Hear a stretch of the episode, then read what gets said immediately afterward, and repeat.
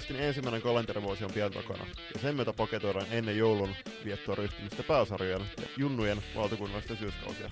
Kuinka monessa Afrikahallissa käytiin syksyn aikana, ja paljon matkakilometrimittari näyttää ennen kevättä. Innebändi Magasinetin syyskauden parhainen katsaus on komea luvettoa suomalaispäin. Reki lähtee, hyppää kyytiin.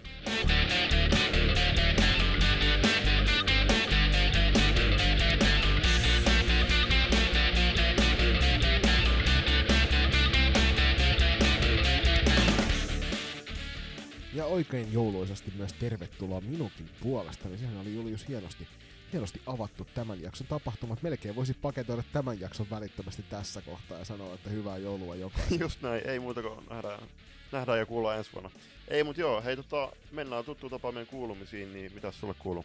Jännittäviä hetkiä edetään täällä Saloojien huushollissa. Tyttäreni muutti äitinsä kanssa uuteen, uuteen paikkakuntaan peräti, eli Liedon puolelle sijoittuvat tätä nykyään. Ja itsellä alkaa pikkuhiljaa 20-vuotinen rykäisy tämän ammatin parissa niin päättymään ja pääsen tuosta siirtymään koulun penkille tammikuussa opiskelemaan mediatuotantoa. Ja täytyy sanoa kyllä, että vähän on semmonen no läpsytellään tämä nyt loppuun meininki ollut tässä jo hetken aikaa, kun odotellut tätä koulun alkua. Kuten hyvin varmasti tiedät itse tuossa syksyn alussa, kun pääsit saman homman tekemään, että kouluun pääsit, niin, niin tota, vähän on semmoinen, semmoinen, että ei malttaisi odottaa fiilis. Toki tämä kevyesti kiristyvä koronatilanne aiheuttaa sen, että voi olla, että meikäläinen pääsee aloittamaan etäopintoina noin koulun, koulun käynnin.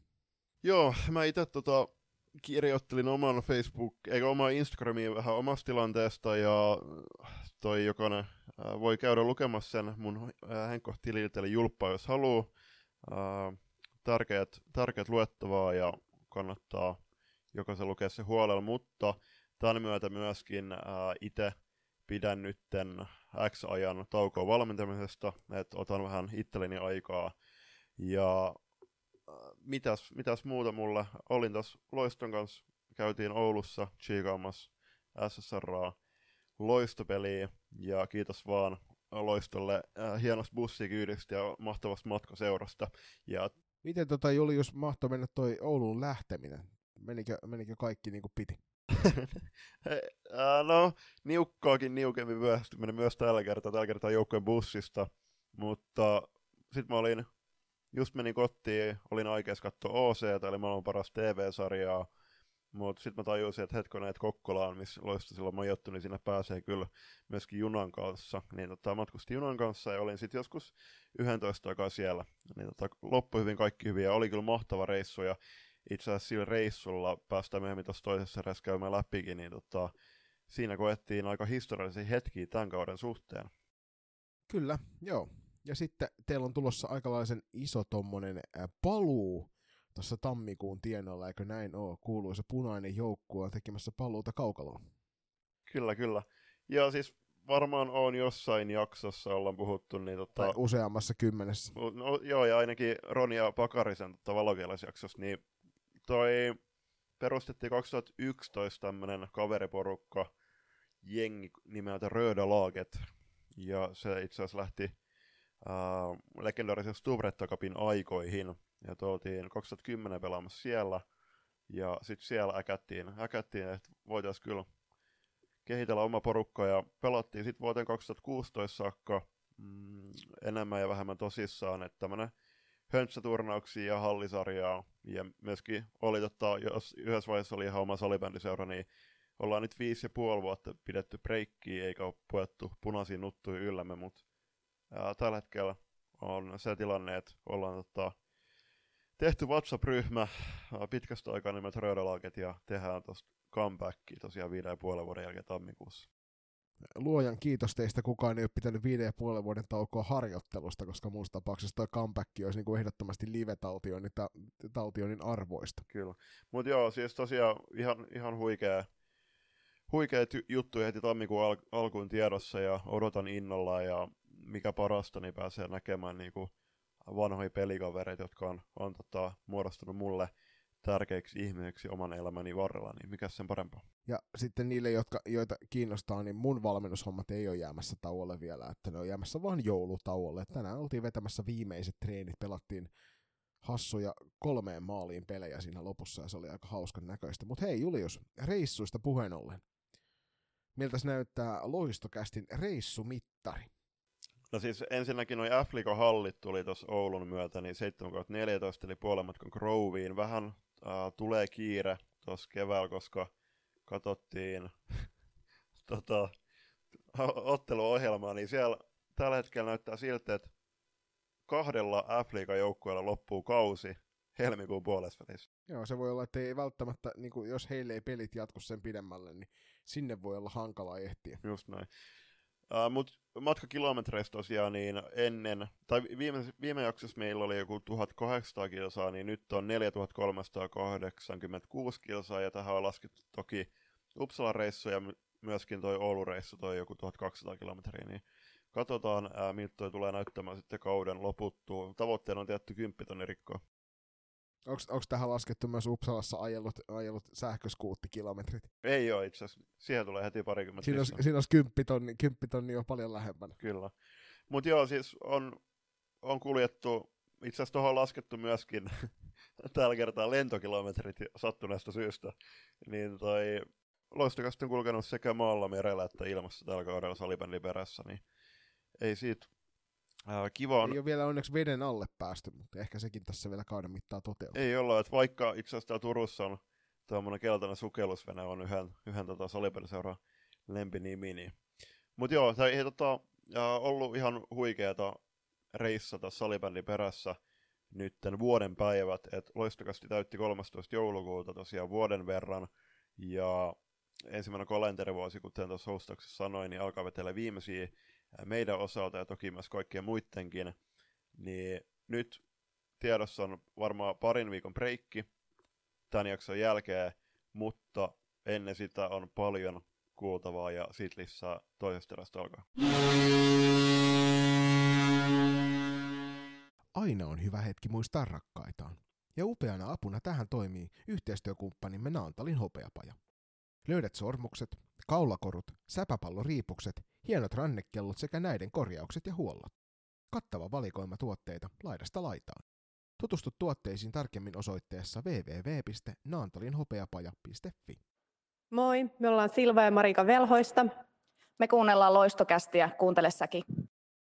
No niin, toisen erän aika ja kuten tyypillisen tapaan meillä on ollut tapana tässä meidän loistokästissä, niin ruvetaan tässä vaiheessa iskeytymään sarjoihin kiinni. Ja meillä on Julius tänään tavoitteena ei enempää eikä vähempää kuin iskeä jonkinnäköisiin kirjojen kansiin tämä syyskausi noiden kaikkien naisten pääsarjojen ja sitten myöskin isompien junnusarjojen, myöskin ehkä mahdollisesti myös naisten divarista muutama maininta.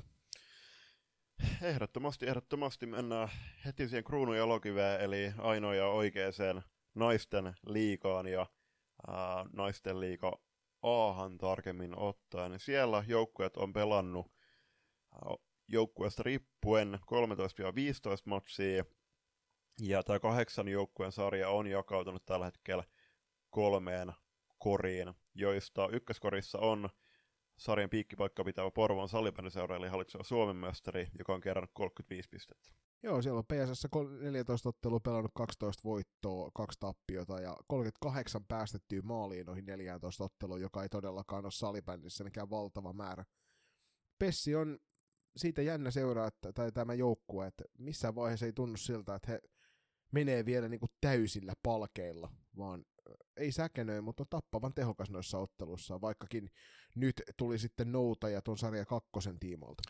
Joo, mutta toisaalta hallitseva Suomen mestari ja Kode Kouvalaisen juna puksuttaa vahvasti kohti kevä, kevättä, niin vaikka ei ole säkenöinyt, niin ne on, niin kuin sanoit, niin äh, tasoisen tappavan tehokkaita, ja silti ne on nostanut oma niin kuin Tepsin kanssa tuon riman ihan älyttömän korkealle joita muut tavoittelee tällä hetkellä. Siitä nyt Tepsi, kun mainitsit, niin napataan saman tien tuosta sarja kakkosen paikalta, jossa Turun palloseurat tällä hetkellä majailee. Peräti kahdeksan ottelun voitto putkessa. Viimeksi tuossa mestari PSS kaatui luvuin 3-6 vieraissa, ja tämä oli TPS vuoden viimeinen ottelu. Ja tota, Tepsillähän on, kuten asiaan kuuluu, niin sarjan paras ykköskentällinen. Äh, ihan, ihan helposti, että Nurlandi Milla, Jena Sarja, Laura Rantanen, Laura Rantanen ja Ina Lemminen. Tosin itse asiassa, jos sen väärin kattonut, niin itse asiassa tämän jakson jaksokuvassakin äh, hienosti poseeraava Tiina Hoikkala äh, otti Inan paikan ainakin, olisiko jossain vaihdossa. Niin Tiina on itse asiassa palannut aika pitkältkin lo- loukilta, eli tsempit Tiinalle ja tervetuloa takaisin Afrikakentille. Ehdottomasti, eikö Tiina onnistunut maaliteossakin tuossa kyseisessä pelissä, jos se aivan väärässä ole? Kyllä, kyllä. Tiinan pikkuveli on itse asiassa FPC Turun di- miesten divarijoukkueen kapteeni. No niin. Kukas meillä on Julius siellä kolme? Kolmanta on Ervi 31 pisteessä. Ervi on aloittanut tämän kauden ihan eri tyyliin verrattuna viime kauteen. Mä olen suurin salibändiseura ja on, on ollut vakuuttava kyllä. Joo, siis hurjalla ja materiaalia, että siellä on kyllä kaikkiin kolmeen kentälliseen löytyy sellaista pelaajaa, että, että koskaan et voi olla aivan varmaa, että mitä sieltä tulee. Ihan varmasti parasta ei ole vielä tähän mennessä nähty, että hetkittäin tuntuu siltä, että ei Ervikään ihan täysillä, täysillä sylintereillä tuota moottoriaan kyllä käytä, joka toisaalta on sitten taas muille joukkueille aika pelottava ajatus, että jos se tuossa nyt sarja kolmasena majailee ja tuntuu siltä, että sieltä löytyy ehdottomasti vielä parempaakin, parempaakin vaihdetta nimistä, niin sieltä totta kai Sofia Mittentag, joka on pistepörssissä varsin korkealla, uh, on muistaakseni iskenyt 14 häkkiä tähän kauteen. Sen lisäksi Toro Nurman ja Daniela Westerlund, joka oli, oli Suomen paras pakki noissa päättyneessä mm Uppsalassa. Ja toki Laura Loisa on tehnyt kyllä hienon paluun, paluun että aloitti uh, syyskauden tosi, niin kuin varsin lupaavasti ja on jatkanut uh, myöskin ää, tosi tasaisesti ja antanut kyllä, kyllä omilla otteillaan tota Erville ää, voittomahdollisuudet kaikissa matseissa. Ja ää, Ervi, Ervi on Tepsin ja Pessin tavoin muuten tuolla Kupittalla pelaamassa Suomen voitosta. Mm. Kyllä kovat on yleensä kovia kaikissa noissa sarjoissa. Mennään sitten tuonne kakkoskorin puolelle niin sanotusti, josta sieltä ensimmäisenä löytyy sieltä neljä Classic, joka 15 ottelun jälkeen on 24 pisteessä. Ja klassikista on ollut vähän vaikea löytää semmoista otepintaa tälle kaudelle. Et jokainen tietää varmasti se materiaalin ja kuinka huikean hyvä se voi parhaimmillaan olla. Ja nyt toki kentille maajoukkueen hommissa palannut Sanni Nieminen varmasti nostaa entisestään tätä klassikin tekemistä, mutta mut vähän semmoinen fiilis, että et ei, ei ihan toimi. Joo, ja itse Sanni ei ole muistaakseni, muistaakseni vieläkään pelannut F-liigassa lokakuun jälkeen, että kävi pelaamassa loistavat kisat äh, henkilökohtaisella panost, panoksella, panoksellaan tuolla Uppsalassa, mutta äh, ihan oikein sanoit, että tosi laaja materiaali, mutta muun muassa Suvi Hämäläinen on ollut ehkä vähän, vähän varjoja vai, mailla viime matseissa, ja toki ollut kiva nähdä, että Alisa Pöllen on palannut loukilta, mutta äh, Pek- Pekka Peksiniemisellä aika, aika kova materiaali, mutta vähän on vielä karstoja koneessa, että ehkä tota, kenties nyt tässä mit, mitä jengeillä on joku 6-7 matsia pelaamatta vielä, niin tässä on vielä aikaista hioa kuviot kuntoon ennen. Playerei muistaakseni, jos en nyt väärin muista, niin sijoitussarjoja ei pelata tällä kaudella. Se on muuten hyvä, kun me ollaan sovittu, että luovutaan sitä sotatematiikasta, niin siirryttiin sitten suoraan auton moottoritematiikkaan, joka on niin kuin tälle äärimmäisen miesmäisesti ajateltu. Kakkoskorin äh, toiselta sieltä ja näin ollen koko sarjan viidenneltä sieltä löytyy tämä meidän toinen turkulainen joukkue, eli Loisto, sarjan nuorin jengi, joka on pelannut tähän mennessä 13 ottelua, eli vähiten koko sarjassa, ja on 16 pisteellä. Semmoinen yllätysvalmis mutta tuntuu siltä, että ei oikein peli toimi kunnolla ollenkaan. Mm, kyllä.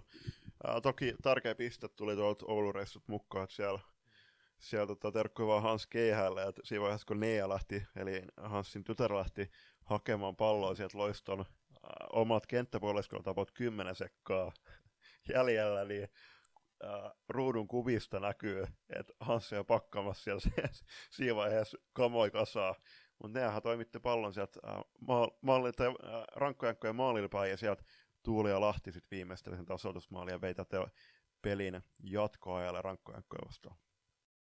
Niin, Loistolla tuntuu olevan vähän semmoinen ongelma tuossa, että, että hyvin saadaan palloa pidettyä ja pyöritettyä, mutta oikein niille maalipaikoille ei päästä murtautumaan, joka noissa otteluissa on kuitenkin, kuten Juli jos hyvin tiedät, niin aika tärkeää. Mm, just näin. Toki siis verrattu viime kauteen, niin äh, joukko on saanut jämäkkyyttä puolustustekemiseen. Ehdottomasti Et to, toki niin kuin rankkojen, rankkojen vastaakin, kun olin katsomassa siellä paikan päällä, niin kyllä sieltä varsinkin muistaakseni neljä kolme maali, niin on kyllähän niissäkin on, on totta kai niinku vielä paljon tekemistä, että on tota, tulee, tulee blackoutteja siellä, siellä sun täällä ja näin, mutta tota, kyllä tässäkin, että Loistolla 13 matsia ää, pelattu, ja tällä hetkellä on SP Pro kanssa tasapisteessä, ja yksi ottelu itse asiassa heihin nähden vähemmän pelattu, niin olisi tosi tärkeät pisteet seuraavassa matsissa, itse asiassa, joka heillä on Pessi vastaan tässä uuden vuoden aaton aattona, niin jaossa, mutta katsotaan. Äh, verrattuna viime kauteen joukkueen pelitapa on mu- uudistunut aika paljon, ja totta kai tärkeitä pelaajia lähti, mutta mut eiköhän tota, äh, pie- äh, pieni häkkinen Penttilä ja Pietilä trio saa tota loistonkin oivan kevätvireensä kolmen kovan pein valmennusporukka varmasti tämän hoitaa. Tosiaan niin kuin Julius tuossa mainitsi, niin sieltä kuusi ja kakkoskorin niin viimeiseltä sieltä löytyy SP Pro 16 pisteellä 14 pelatun ottelun jälkeen. Ja mun täytyy Henkko sanoa, että SP Pro on ollut mulle aikamoinen pettymys tällä, tällä kaudella tähän mennessä. Että siellä on Sami Saarikoski tehnyt kyllä varmasti suojattiensa kanssa hyvää duunia, mutta tuntuu, että ei ole peli vielä lähtenyt millään tavalla liitoon tuossa sarjassa. Nyt on kuitenkin harjoiteltu jo hetken aikaa. Niin, no siis joukkue koki aika isoikin menetyksiä, että jos mietitään, että sieltä lähti joka pelipaikalta maalivahtipuolustusyökkäys, niin yksi iso nimi, eli Kata ja Virta Höynälä muun muassa, ja sitten Jaana Lirkkikin lopetti, niin ne olis, ja totta kai Ina Leminenkin sitten lähti tepsiin, niin siinä on, on menetyksiä kelle tahansa joukkueelle, mutta niin, en tiedä siis, oliko se sitten loppujen lopuksi odotettu vai odot, odottamatonta, että joukkue on tuossa tilanteessa tällä hetkellä, tällä hetkellä tasarjataulukossa. Mä itse vähän veikkasinkin, että ehkä joukkue tulee, tulee vähän sukeltamaan ää, tässä syyskaudella. Joo, tosiaan Jaana Lirkki teki lopettamispäätöksen ja teki paluupäätöksen tässä männä viikolla. Sitten myöskin oli siellä voittomaalia jo väkertämässä, että ehkä tämä Lirkin paluu sitten on se, joka nostaa tuota, tuota, tuota SP Broad meininkiä jatkossa. Et, et katsotaan. Toisaalta se on ihan hyvä, että mitä enemmän, mitä enemmän joukkueet kokee näitä ailahteluja kaudesta toiseen, niin tuossa sarjassa on vähän mielenkiintoisempia otteita aina sitten kausien perään, eikä ole pelkästään vaan sellaisia suuria dominantteja joukkueita. Mm, just näin. Sitten mennään kolmas kori, jossa on Tampereen KV seitsemänten kymmenes pisteessä. Missä menee KV? No, meiltä on tuossa toivon mukaan piakkoin saapumassa myös tämä, tämä tota KVC liittyvä joukkuekuvassa jakso, ja siinä muun muassa keskustellaan tuosta Junnu-puolesta aika voimakkaasti, ja siellä on yllätyksenähän meille monelle tuli se, että KVn Junnu-puolella ei tällä hetkellä ole edustusta kuin siellä T18, ja nyt sielläkään ei edes SM-sarjassa. Ja nyt näyttää sieltä että tämä Fliikassa myöskin heikko alkukausi menossa, ja ykkösketjuhan oli sarjan alussa aika kovassakin vireessä, ja tuntuu, että se KV löytää sieltä sitä lentokeliä, mutta ei, ei vaan yksinkertaisesti ole löytynyt. Ja tällä hetkellä mä lähtisin melkein sanomaan, että on heikoin suoritustaso koko tästä F-liigasta tuolla joukkueella. On, on. Siellä on Noora Laaksamaalis kyllä antanut, antanut tota, äh, hyviä mahdollisuuksia kuitenkin KVlle taistella tärkeistä pisteistä. Että Nooralla taitaa olla kymmenes kausi muistaakseni KV nut, nutussa menossa tällä hetkellä. Mutta joo, siis kyllä tuo Junnu puoli kuitenkin heijastuu tähän kauteen, mutta ennen kaikkea tulevaisuuteen. Et jos ei KV tuu saamaan vaikka kahden seuraavan kauden aikana enempää junnujoukkoja tuohon valtakunnallisiin, niin kyllä se karu tosiasia siinä vaiheessa sitten on, että pelaajia alkaa menemään yhä enemmän sitten naapuriseura klassikkia Pirk- Pirkkalan pirkkoihin. Kyllä. Sitten sarjan hänniltä tuossa A-lohkon puolelta löytyy kolmoskorin toinen joukkue, eli SSRA tuolta Oulusta seitsemällä pisteellä. 14 pelatun ottelun jälkeen ja 0,5 pistettä per pelattu ottelu riitä tässä sarjassa kauhean pitkälle, mutta SSRAn kohdalla se ei ole tarkoittanut sitä, että he olisi ollut huonoja päinvastoin. He on monessakin ottelussa näistä tappiomatseista niin olleet ihan loppuun asti mukana, mutta sitten on kelkka kääntynyt toiselle joukkueelle, mutta nyt SSR onnistui sitten tuossa vihdoin nappaamaan sen ensimmäisen voittonsa ja uusivat sitten tempu saman tien seuraavassa pelissä. Niin ja siis mitä joukkueet vastaan ne voitot tuli, niin tosi tärkeät, koska ennen kaikkea KV vastaan niin pahin, pahin vihollinen, vihollinen niin kuin rankkoihin nähden. Äh, oli ilo, ilo todistaa se matsi paikan päällä. Siinä oli itse asiassa aika niin kuin, kummallista myös, se kello meni eteenpäin se py- pysähtyi vasta sitten 60 minuutin kohtaa, eli aloitettiin toi, toinen erä ajasta 20, ja sitten kun mentiin jatkoajalle, niin kello ei toiminut, että siinä tota, ihan ihme sählinkiä, tosi vaikea alkukausi pisteiden valossa, mutta niin kuin sanoit, niin joukkueen peli on kuitenkin näyttänyt suhkot hyvältä, ja Ankoil, Ankoil on nyt lähtenyt, onneksi saivat sen pistetille nyt myös voittotilinsä auki, että tota, vielä on keväällä paljon pelattavaa. Toki äh, otteluohjelmaa katsottaessa, niin Ankoil tulee aika haastava kevätkausi olemaan, että siellä muun muassa tota, Tepsi on kaksi kertaa vastas Turussa. Joo, ei tule ole varmasti helppoa, mutta toisaalta heidän pelinsä on näyttänyt hyvältä, jonka takia on helppo uskoa myös siihen, että he pystyy, pystyy tota, muuttamaan tota heidän omaa kevättään parhaiten. Et toki otteluita ei ole montaa jäljellä, jonka takia nyt ei ole aikaa enää odottaa niitä voittoja, vaan nyt niitä on pakko sitten kairata, jotta, jotta ei käy sitten silleen, että toi matka sinne niin sanotulle kuiville, kuiville jaloille niin ei ole hirvittävän pitkä. Just Mennään tuohon pistepörssiin äh, hivenen, että siellähän pistepörssin johtaja on, on aika odotetusti Nurlundi Milla Tepsistä, 14 ottelua, 24 plus 11, ja toisen tulee ketjukaveri Rantasen Laura 15 plus 13 tehoilla. Elberos, eli Ella Sundström Pessistä, taas kolmanteen 18 plus 7 tehopisteen. Joo, ei ole kyllä varmaan niin kuin mitenkään suuri yllätys se, että tämä kolmikko löytyy tuolta sarjan pistetilaston kärkipaikoilta, että et varsinkin tuo TPS ykköskenttä, niin kuin tuossa aikaisemmin mainittiin, on kyllä todella kovan luokan vireessä, että siitä isoa hatunnostoa sinne.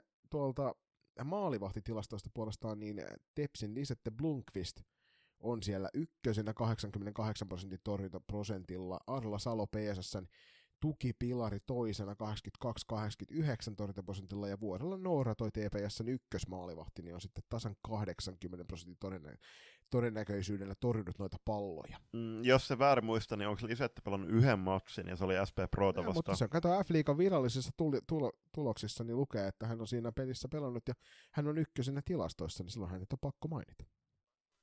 NLAsta, niin mikä on NLAn tilanne ensi kaudella? Et on kuultu pa- paljon huhui, että ensi kaudeksi tämä sarjasysteemi tulisi muuttamaan. Mm, Onko meillä tällä hetkellä joukkueita, niin kuin liikatason joukkueita 16, ei ole. Mikä on se oikea määrä tällä hetkellä?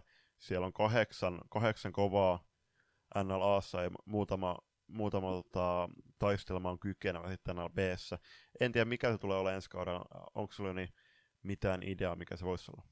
No siis sen mä tiedän, että tuossa liiton, Salibändiliiton viimeisessä kokouksessa tälle vuodelle niin keskusteltiin asiasta ja sinne merkittiin tiedoksi naisten ylempien sarjojen sarjajärjestelmien valmistelu ja siitä käyty keskustelu. Asiasta päätetään näillä näkymin ensi vuoden maaliskuun kokouksessa, eli maaliskuuhun mennessä 2022 on sitten meillä kaikilla jonkinnäköistä alustavaa tietoa siitä. Mehän ollaan tästä paljon sun kanssa puhuttu mikkien ulkopuolella ja Uppsalassa keskusteltiin myöskin useamman herrasmiehen kanssa tästä asiasta ja tuntuu olevan enemmän semmoinen sääntö kuin poikkeus se, että valtaosa toivoisi semmoista kymmenen joukkueen sarjaa tohon. Ja sitten ihan suoraan divaria siihen alle. Ja sehän nyt tarkoittaisi toisaalta sitä, että sieltä, sieltä F-liiga Bstä nousi sitten kaksi kappaletta noita joukkueita tohon mukaan kilvoittelemaan siitä Suomen mestaruudesta. Onko se oikea? Riittääkö pelaajamateriaali, saadaanko tarpeeksi, tarpeeksi niin kuin hyviä pelejä sitä kautta, että mitä se vaikuttaa sitten tulevaisuuteen, niin varmasti perusteluita on puoleen ja toiseen jokaisella, ja mielipiteitä on yhtä monta kuin ihmisiä. Että niin kuin Julius tiedät sen vanha sanona siitä, että mielipiteet on niin kuin että kaikillahan niitä on, mutta jokaista ei tarvitse nähdä. Joo, se on, se on ihan totta, että itse en välttämättä kyllä sano, että, että meillä olisi tällä hetkellä kymmenen liikataso jengiä, siis oikeasti, koska jotenkin siis Saipan meno nyt on niin vakuuttava tuolla NLB, päästään, hetken päästä NLB menemään, mutta sitten taas niinku, kun ei ne muut jengit oikeastaan, Pirkkojen Pirk, Pirkkolan Pirkkoja lukuottamat viime, niin viime kautta, niin ei ne, ei ne ole yhtään todistanut, todistanut osaamistaan ää, sillä tavalla, että voisi pärjätä NLAssa. Ja toisaalta niin eihän ei ole mitään mahdollisuuttakaan pelata NL, NLA-jengiä vastaan, ellei Suomen kapissa etene, etene tota jatkoa, niin se on kyllä tosi haastava tilanne. Et en tiedä siis, on olemassa paljon, paljon tota, ratko, ratkaisuja ja ratkais, ratkaistavia juttuja, mutta en mä tiedä siis, totta kai liitossa ne fiksummat tyypit on, on, ja se on tota, meidän tehtävä vaan spekuloida. Niin ja toisaalta tämä oli just se, mihin päädyttiin sen edellisen järjestelmän jälkeen, että tämä on se järkevin juttu. Toisaalta tämä tuntuu nyt vähän hassulta, että me kutsutaan ykkösdivisioonaksi sitä, mikä on kakkosdivisioona, ja kolmosdivisioonaksi sitä, mikä on nelosdivisioona, että tämä menee vähän jotenkin hassulla, hassulla systeemillä nyt, että jonkinnäköinen semmoinen lopullinen ratkaisu tähän pitäisi saada, että mikä se sitten on. Tarvitaanko siihen tiukemmat kriteerit sille, että mitkä seurat siellä saa sitten loppujen lopuksi oikeasti kilvotella noista kirkkaimmista mitalleista, niin se voi olla. Et kaikkihan me tiedetään, että näihin liigalisensseihin on olemassa tietynlaiset säännöt, joita, joita joko noudatetaan tai ei noudateta. Se vähän riippuu aina siitä, että minkälaista, minkälaista tota erityisoikeutta saat sitten matkan varrella. Mutta toivottavasti maaliskuuhun mennessä meillä olisi jonkinnäköinen järkevä kokonaisuus siitä, ja sitä ennen varmasti myös Loistokästä tulee käymään tästä asiasta keskustelua tuolla sosiaalisen median kanavilla, ja toivotaan, että saadaan sinne mahdollisimman moni ihminen kertomaan niitä omia mielipiteitään ja sitä kautta vaikuttamaan tähän asiaan. Juuri näin. Mutta se oli äh, sellaista puheet NLAsta. Äh, NLA tarjosi tosi paljon viihdyttäviä otteluja syyskaudella. Mennään erittäin kutkuttavissa tilanteissa kohti kevätkautta, mutta ennen sitä mennään myöskin pienellä mainostauolla. Yhtä ulalla kuin mummo kuutamolla ilman sukkapuikkoja. Loistokäästä.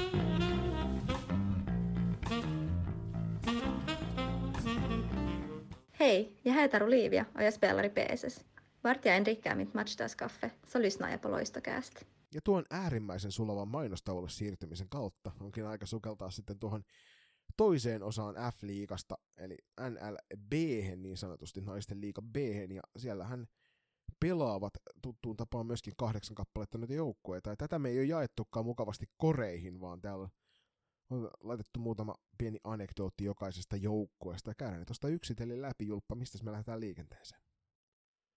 No mennään aika suvereenisti ykkösestä, eli Saimon pallosta, joka on tällä hetkellä piikkipaikalla 43 pisteellä. On kaksi pistettä menettänyt tällä kaudella jatkoaika kautta rankkariskaboihin, mutta on, on voittanut kaikki matsit ja täten, täten joukkoja voitti kaikki 15 pelaamansa f ottelua.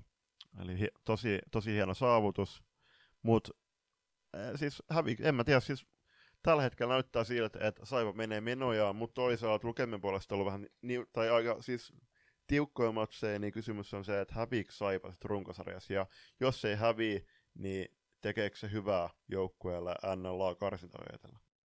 Niin mulla tuli itse asiassa nyt tuossa, kun sä puhuit, niin tuli mieleen, että onko Saipaton F-liiga B, Tampa Bay Lightning tuolta NRin puolelta, että, että tämä runkosarja ei oikeastaan merkitse heille yhtään mitään, että tärkeää on vaan olla siellä kahden parhaan joukossa, että pääset yrittämään sitten nousua sinne ylemmässä Saipan kohdalla tämä saattaa hyvinkin pitää paikkansa. Tuossa oli pieni hetki, me puhuttiinkin siitä silloin useampaan otteeseen, että Saipalla oli semmoinen vaikeampi jakso, missä joukkue tuntui saavan vähän kiinni siitä heidän pelityylistään ja ta- siitä, että miten, miten se peli toimii ja miten heille aiheutetaan harmaita hiuksia, mutta ei se loppujen lopuksi riittänyt kuitenkaan. Et siinä saatiin tiukkoja pelejä, mutta niin vaan loppujen lopuksi Saipa vei ne pelit ja sitten oli hetken aika semmoinen olo, että heidän ykköstykki, se Turusen Miisa saadaan myös kiinni napattua, ja Miisa tuntuu, että, että hän löysi vain uuden vaihteen omaan peliinsä sen jälkeen, kun oli vähän vaikeuksia, ja nyt ainakin edellisessä ottelussa niin toi oli aikamoinen Turunen näytös suorastaan se ottelu hetkittäin. Okei, okay, että joukkueet on saanut kiinni Saipan pelityylissä, mutta sitten se ongelma myös Saipan kohdalla on se, että NLBssä on huomattavasti matalampi pelitempo, NLAssa joukkueet on tottunut pallokontrolliin, mitä Saipa myös tekee, niin tällä hetkellä Saipa on saanut kuitenkin vasta tällä kaudella yhden matsin, ma, niin kuin tosi matsin ää, napattu juurikin noita kevään karstoja ajatellen, joka oli toi Suomen kapin puolivälierä kamppailu Ervi vastaan. Niin, siis toisaalta se huono puoli just nimenomaan, ja toisaalta tähän pätee kaikkiin näihin, otat jääkiekon puolelta liikaa ja mestistä, niin tosiasia on se, että ei ne joukkueet pääse kohtaamaan toisiaan se kauden mittaan, että sun pitää pystyä vaan varautumaan siihen, mikä se tilanne tulee olemaan sit, kun sä lähdet noihin peleihin. Ja Saipallahan on se, alkukauteen puhuttiin, että heillä on tosi kovat ykköset, varsinkin niin Turus, no Miisa Turunen oli siinä omassa ketjussaan vähän semmoinen yksinäisen suden oloinen alkukaudesta, ja sitten taas tuossa kakkosketjussa sitten on vähän kovempaakin pelinaista myöskin sitten pelipaikoille, mutta nyt tuntuu, että kauden edetessä niin Saipat on löytynyt myöskin sitä ratkaisia levyyttä ihan, levyyttä ihan toisella tavalla, että nyt se ei ole enää Katin ja Juulin ja Miisan harteilla toi koko juttu. Onhan toi, kun katsoo sarjataulukas, niin joukko on tehnyt 95 maalia ja päästynyt 34. Niin kyllähän toskin, että sitä leveyttä on tullut kyllä viime otteluissa, viime otteluissa mutta se just, että mä edelleenkin peräänkuulutan sitä, että miten Toni Soikkele ja kumppanit saa pidettyä sitä vaatimustasoa ja tempoa yllä päivittäisessä arjessa, koska jossain, jossain kohtaa tulee se tappio, tappio miten joukkue äh, sen valmi, siihen valmistautuu, ja kuten aiemmin sanoin, niin tekeekö joukkueelle hyvää, että ne kävelee voitosta voittoa NLBssä, ja sitten sieltä tulee SSR tai vaikka KV tasoisia nippuja, nippuja vastaan, jotka sitten taas on, on, on huomattavasti kovemmissa ää, liemissä keitetty kauden suhteen. Mutta toisaalta tuossa on myöskin se, että, että mikäli he aikoo näitä, näitä sit NLAn viimeisiä jengejä oikeasti haastaa, niin kyllähän tiedä, heidän täytyy tässä sarjassa kävellä voitosta voittoon. Et ei, ei, jos ne ottelut täällä on tiukkoja, niin ei ne sitten tule olemaan tiukkoja, kun lähdetään sinne karsintoihin. Mutta nyt kun sä puhuit tuosta tosta, tosta vauhdista ja siitä meningistä kentällä, niin tuosta sarja kakkosijalta löytyy, löytyy sarja nousia, joka varmasti tämänhetkisellä sarjatilanteella on yllättänyt aika monetkin naisten salibändiä seuraavat.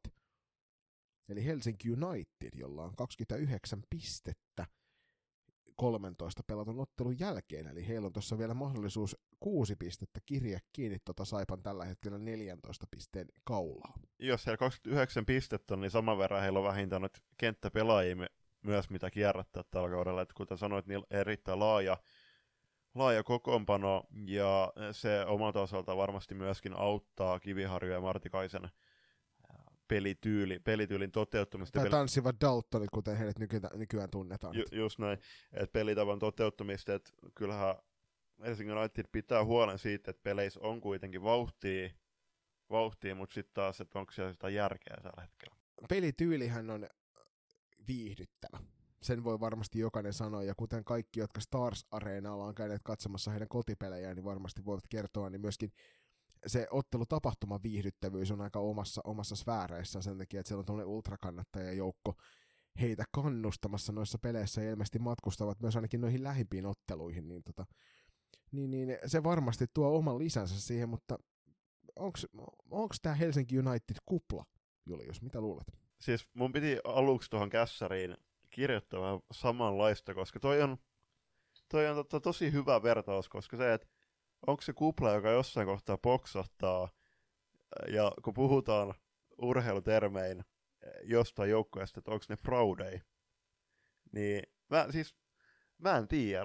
Siis tällä hetkellä, siis Helsinki United on ensimmäistä kauttaan naisten F-liigassa, B-lohkossa, tosin ää, on, ovat tällä hetkellä sarjataulukon toisena. Ää, en, en olisi itse osannut kuvitella, mutta toisaalta ää, tulokset puhuvat puolestaan. Et on, paljon puhet, on paljon puhetta ja näin, mutta äh, Kiviharju Martikainen ja ennen kaikkea noin naiset tuolla kentällä on sitten tota, osoittanut kaikkien epäily, epäilijöiden äh, epäilykset vääriksi. Et kyllä tota, hatunnosta täällä, sinne Helsinkiin ja Stars Arenan suuntaan odotan kyllä mielenkiinnolla, minkälainen kevät joukkueella on tulossa, koska on jutellut pela- joukkueen pelaajien kanssa ja sieltä on tullut kyllä aika selkeät viestiä, että he tavoittelevat tosissaan sitä NLA nousua. Mm. Kyllä, ei, ei niin usko hetkeäkään, etteikö he loppuun asti taistelisi tästä kuvien tai puheen ulkopuolelta kerrottakoon, että siinä kohtaa, kun Julius sanoi, että hän on keskustellut useamman Helsinki Unitedin pelaajan kanssa, niin puhelin tuli takaisin käteen. Että sieltä varmaan käytiin läpi niitä viestejä, mitä Helsinki Unitedin pelaajien kanssa on keskusteltu. Tosiaan, onko, onko Helsinki Unitedista nousemaan tästä sarjasta ylöspäin? Muutama ottelu on vielä sarjaa jäljellä jokaisella, ja tällä hetkellä näyttää siltä, että, että noi sinivalkoiset helsinkiläiset on sieltä ylöspäin nousemassa kovaa vauhtia. Saa nähdä, miten käy mennään tuonne kolmannelle sijalle. Ja sieltä tulee vastaan Jonin suosikkijoukko O2 Jyväskylä, ja tällä hetkellä kun puhun suosikkijoukkoista, niin tarkoitan sitä, että Joni veikkasi, että tämä joukkue tulee putoamaan. Niin siis tässähän haettiin voimakasta vastakkainasettelua silleen, että kun kaikki veikkasivat, että Steelers ja Blue Fox lähtee tuolta alaspäin, joka tosi niin kuin nyt kun tuota sarjataulukkoa katsoo, niin on, on aika paikka, paikkansa pitävä varmasti, mutta siis en halunnut olla kuten kaikki muuta tästä syystä veikkasin, että Jyväskylän O2 olisi se, joka tuolta itsensä putoamisviivan alta löytäisi, mutta näinhän ei ole, vaan O2 on ollut just nimenomaan sellaista tasaisen tappavaa varmuutta, ei mitään suuria säkänöintejä, ei mitään heikkoja hetkiä kauden mittaan, vaan 22 pisteellä tuossa 14 ottelun jälkeen ovat siis seitsemän pisteen päässä Helsinki Unitedista, mutta aika kaukana kuitenkin tuolta viivasta, jossa tarvii huolestua sitten sarjapaikkansa puolesta. Mm. Joukko on te- tehnyt about saman verran kuin Helsinki United, eli 56 maalia, täten kolme vähemmän, vähemmän kuin tota, stadilaiset, mutta mut taaskin sitten äh, päästänyt 62 maalia, eli omassa päässä on soinut aika lailla, ja itse asiassa on, se on aika, aika tota, kärkipäätä noissa päästyysmaaleissa. Kyllä, joo siis noin paljon sä et voi maaleja päästä, jos sä meinaat tuossa sarjassa vielä kilvoitella tarkemmin noista kovemmista sijoista. Että O2 se täytyy kyllä tilketä toi oma päänsä, koska toi määrä maaleja, mitä he on päästäneet, niin sieltä on vain kolme joukkuetta tuossa sarjassa, jotka on päästänyt enemmän maaleja omaan päähän kuin he ovat päästäneet. Niin siinä on, siinä on kyllä yksi varmasti semmoinen, mitä tässä kevätkaudella niin siellä Jyväskylän suunnilla koitetaan sitten saada parannettua. Mutta neljänten sarjataulukossa on OIF, eli Odalens IF tuolta Siposta, ja joukko on kerran 19 pistettä 14 matsista. Joo, ja vähän on semmoinen hajuton, mauton, väritön meininki siinä, että kaikki kunnia sinne Sipooseen siitä, että, että noin hyvällä tasolla suorittavat tuossa sarjassa, mutta ei, ei oikein semmoista niinku kiinniottopintaa ole ainakaan itselle tarttunut, vaikka pelejä on tässä syksyn mittaan kattonutkin. Niin. Et tasasta keskikastia. Onko mä oon tähän kirjoittanut, että onko aitoa halua haastaa keväällä vai riittääkö heille tämä, tämä tämmöinen F-liiga B keskikastiin kuuluminen, että jos varmasti sieltä käytäisiin joukkueelta kysymässä, niin he olisi eri mieltä, valmennus olisi varmasti eri mieltä, mutta se vähän vaikuttaa siltä, että tuo keskikasti tossa riittää tällä hetkellä. Siellä toki OIFllähän on hyvää juniorituotantoa, että sieltä kyllä niin kuin jatkuvasti tasaiseen tahtiin tulee niitä omia junioreita myöskin eteenpäin. Niin, no sitä voitaisiin esimerkiksi kysyä Jari Japanissi sieltä, eli toiselta salibändi Profeetosta, joka on tuon joukkojen valmennustiimissä. Mutta joo, siis toki, niin en tiedä siis se, että jos, jos tyytyvät siihen Bn keskikostiin, niin en mä tiedä. Siis tuoko se niinku jatku, jatkuvuutta tavallaan siihen toimintaan, jos kaudesta toiseen noissa samoissa sijoituksissa pelaavat. Ja sitten taas toi, että jos keskikostiin äh, sijoittuu, niin tällä hetkellä Afrika, B, Afrika Bn sarjasysteemi on niin, että kolmos- ja nelosjoukkueiden, tai kolmanneksi ja nel, neljänneksi sijoittuneiden joukkueiden kaudet päättyy helmikuun puolesvälissä. Hauska puoli, mitä tuossa juteltiin just ennen nauhoituksen alkua, niin on vielä se, että, että nämä joukkueet ei pääsisi pelaamaan mitään merkityksellisiä otteluita ketään vastaan, tai mitään otteluita ketään kovia vastuksia vastaan, kun kaikki muut joukkueet jatkavat vielä pelaamista sen jälkeen. Ja... Et älytöntä, äly, aivan älytön ajatus, että, että heillä niinku tohon voi päättyä toi meininki. Siis ihan naurettavat, kun miettii, että kaudet alkaa syys, syys-lokakuun vaihteessa, niin se on niinku neljä viisi kuukautta, miten nuo kaudet kestää. Siis oikeasti niinku, puhutaan kotimaisesta pääsarjasta, joka päättyy pari joukkuetta osalta niinku helmikuun puolessa välissä. Siinä on, kun normaalistihan nuo kaudet, kaudet loppuu joskus runkosarjat loppuu maaliskuussa. Mun mielestä muutenkin runkosarjojen pitäisi loppua maaliskuun lopussa, ja siitä, lähtien, siitä läht, lähdettäisiin pelaa playereita. Toki tuossa OIFn alapuolella on monta joukkuetta aika lähi, lähitti pisteissä ja se tarkoittaa sitä, että heillä on kyllä tässä vielä sarjan lopulla paljonkin taisteltavaa ja veikkaan, että jos he tuohon kolmosen nelosen sijoille päätyvät, niin ovat täysin tyytyväisiä siihen, että ei tarvinnut huolestua siitä, että ollaan tuolla alempana, sillä siellä sitten pelataan vähän kovemmista asioista, kun sarja, sarjan runkosarja päättyy. Just näin. Mennään siihen alempaan kastia sieltä ensimmäisen Kuopion velhot 18 pisteessä, ja velhot on itse asiassa ollut aika positiivinen yllätys kuitenkin tämän kauden aikana. Joo, siis heidän pelit on kyllä viihdyttävää salibändiä, ja he ei tunnu mistään ottelusta oikein olevan ulkona missään vaiheessa. Et varsinkin Saipaa vastaan, niin Saipa on varmasti pelästynyt pari kertaa jo. Mm. Tämä jengi ihan aidosti haastaa niin hyvin sen joukkueen kentällä. Ja sitähän ne umoiltiin jo kauden alussa, kun niitä joukkueilta kysyttiin näitä mielipiteitä, niin oli se, että velhot tulee olemaan yksi niitä joukkueita, joka tulee olemaan todella kova tässä sarjassa. Ja sen takia mä mielenkiinnolla näen, että riittääkö velhoilla sitten tässä nyt tämän kauden loppuhuipentuman tai runkosarjan loppuhuipentuman tulossa eteenpäin, niin riittääkö heillä se vääntömomentumi vielä noihin koviin peleihin. 14 ottelun jälkeen tosiaan 18 pistettä, joka tarkoittaa sitä, että aika vaikea tuolta on enää nousta kilvottelemaan mistään muusta kuin sijoista kolme ja neljä. Se on, se on sääli, että tilanne on mikä on. Mä itse haluaisin nähdä, että olisi olisi esimerkiksi neljä joukkuetta taistelemassa niistä playeripaikoista ylemmässä. se niin, on... koska siis ale, alempa alaspäinhän niin neljä joukkuetta taistelee siitä putoamisesta. Mm, just noin. Mutta ylöspäin ei taistele kuin kaksi joukkuetta, se on vähän kummallista. Siis edelleenkin siis sinne päättäjän suuntaan, niin mä en tiedä mikä järki on ollut oikeasti tuossa systeemissä, että kahden joukkoja kaudet loppuu helmikuun, helmikuun puolessa välissä. Mutta äh, sitä ennen ehti tapahtua paljonkin myös velhoille ja myöskin Pirkoille, eli Pirkat on velhojen takana 16 pisteessä. Pirkatha, jokainen muistaa, niin joukko antoi todella hieno vastuksen Tepsille viime vuonna NLA karsinoissa. Odotusarvot tälle kaudelle oli varmasti paljon suuremmat. Toki siinä oli äärimmäisen ikävä Henrikka Järven loukkaantuminen, joka varmasti vaikutti aika paljon tämän joukkueen tekemiseen, mutta me ollaan Julius sun kanssa monta kertaa tässä juteltu siitä, että kuinka suuri pettymys tuo Pirkkojen tekeminen on tällä kaudella ollut, ja sitähän se on ollut, jos viime kaudella joukkue oli sarjan kärkiporukoita ja tosiaan kilvottelivat noususta sinne A-lohkon puolelle ja tällä kaudella niin 14 ottelun jälkeen ripin, nipin napin yli piste per ottelu eli 16 pisteessä ovat, niin ei varmasti ole mennyt kausi tähän mennessä silleen niin kuin Pirkkojen leirissä toivottiin. Maaliero 20, 20 maali pakkasella. Siis Hen, Järven poissaolo on vaikuttanut tosi paljon hyökkäystehoissa, mutta ei se poista sitä faktaa, faktaa että puolustustekemisessä on ollut tosi paljon tekemistä. Kysymys kuuluu, että mitä Pinja Myllymäki tekee tällä hetkellä Pirkois? Toki siis meinaan, että mi- mitä hän tekee niinku, uh, urasuunnitelman suhteen. Jos Pirkat ei tule taistelemaan esim. Anna Lanosista, joka näyttää tällä hetkellä tosi epätodennäköiseltä, niin ton tasoinen pelaaja U19 maailmanmestari, niin mä odottaisin, että Pinja siirtyisi NLAhan. Sa- ja sama Henrikko Järvi. Ihan samaa mieltä. Siis viime kaudellahan toi kaksikko oli suorastaan tuhoisa tuossa sarjassa.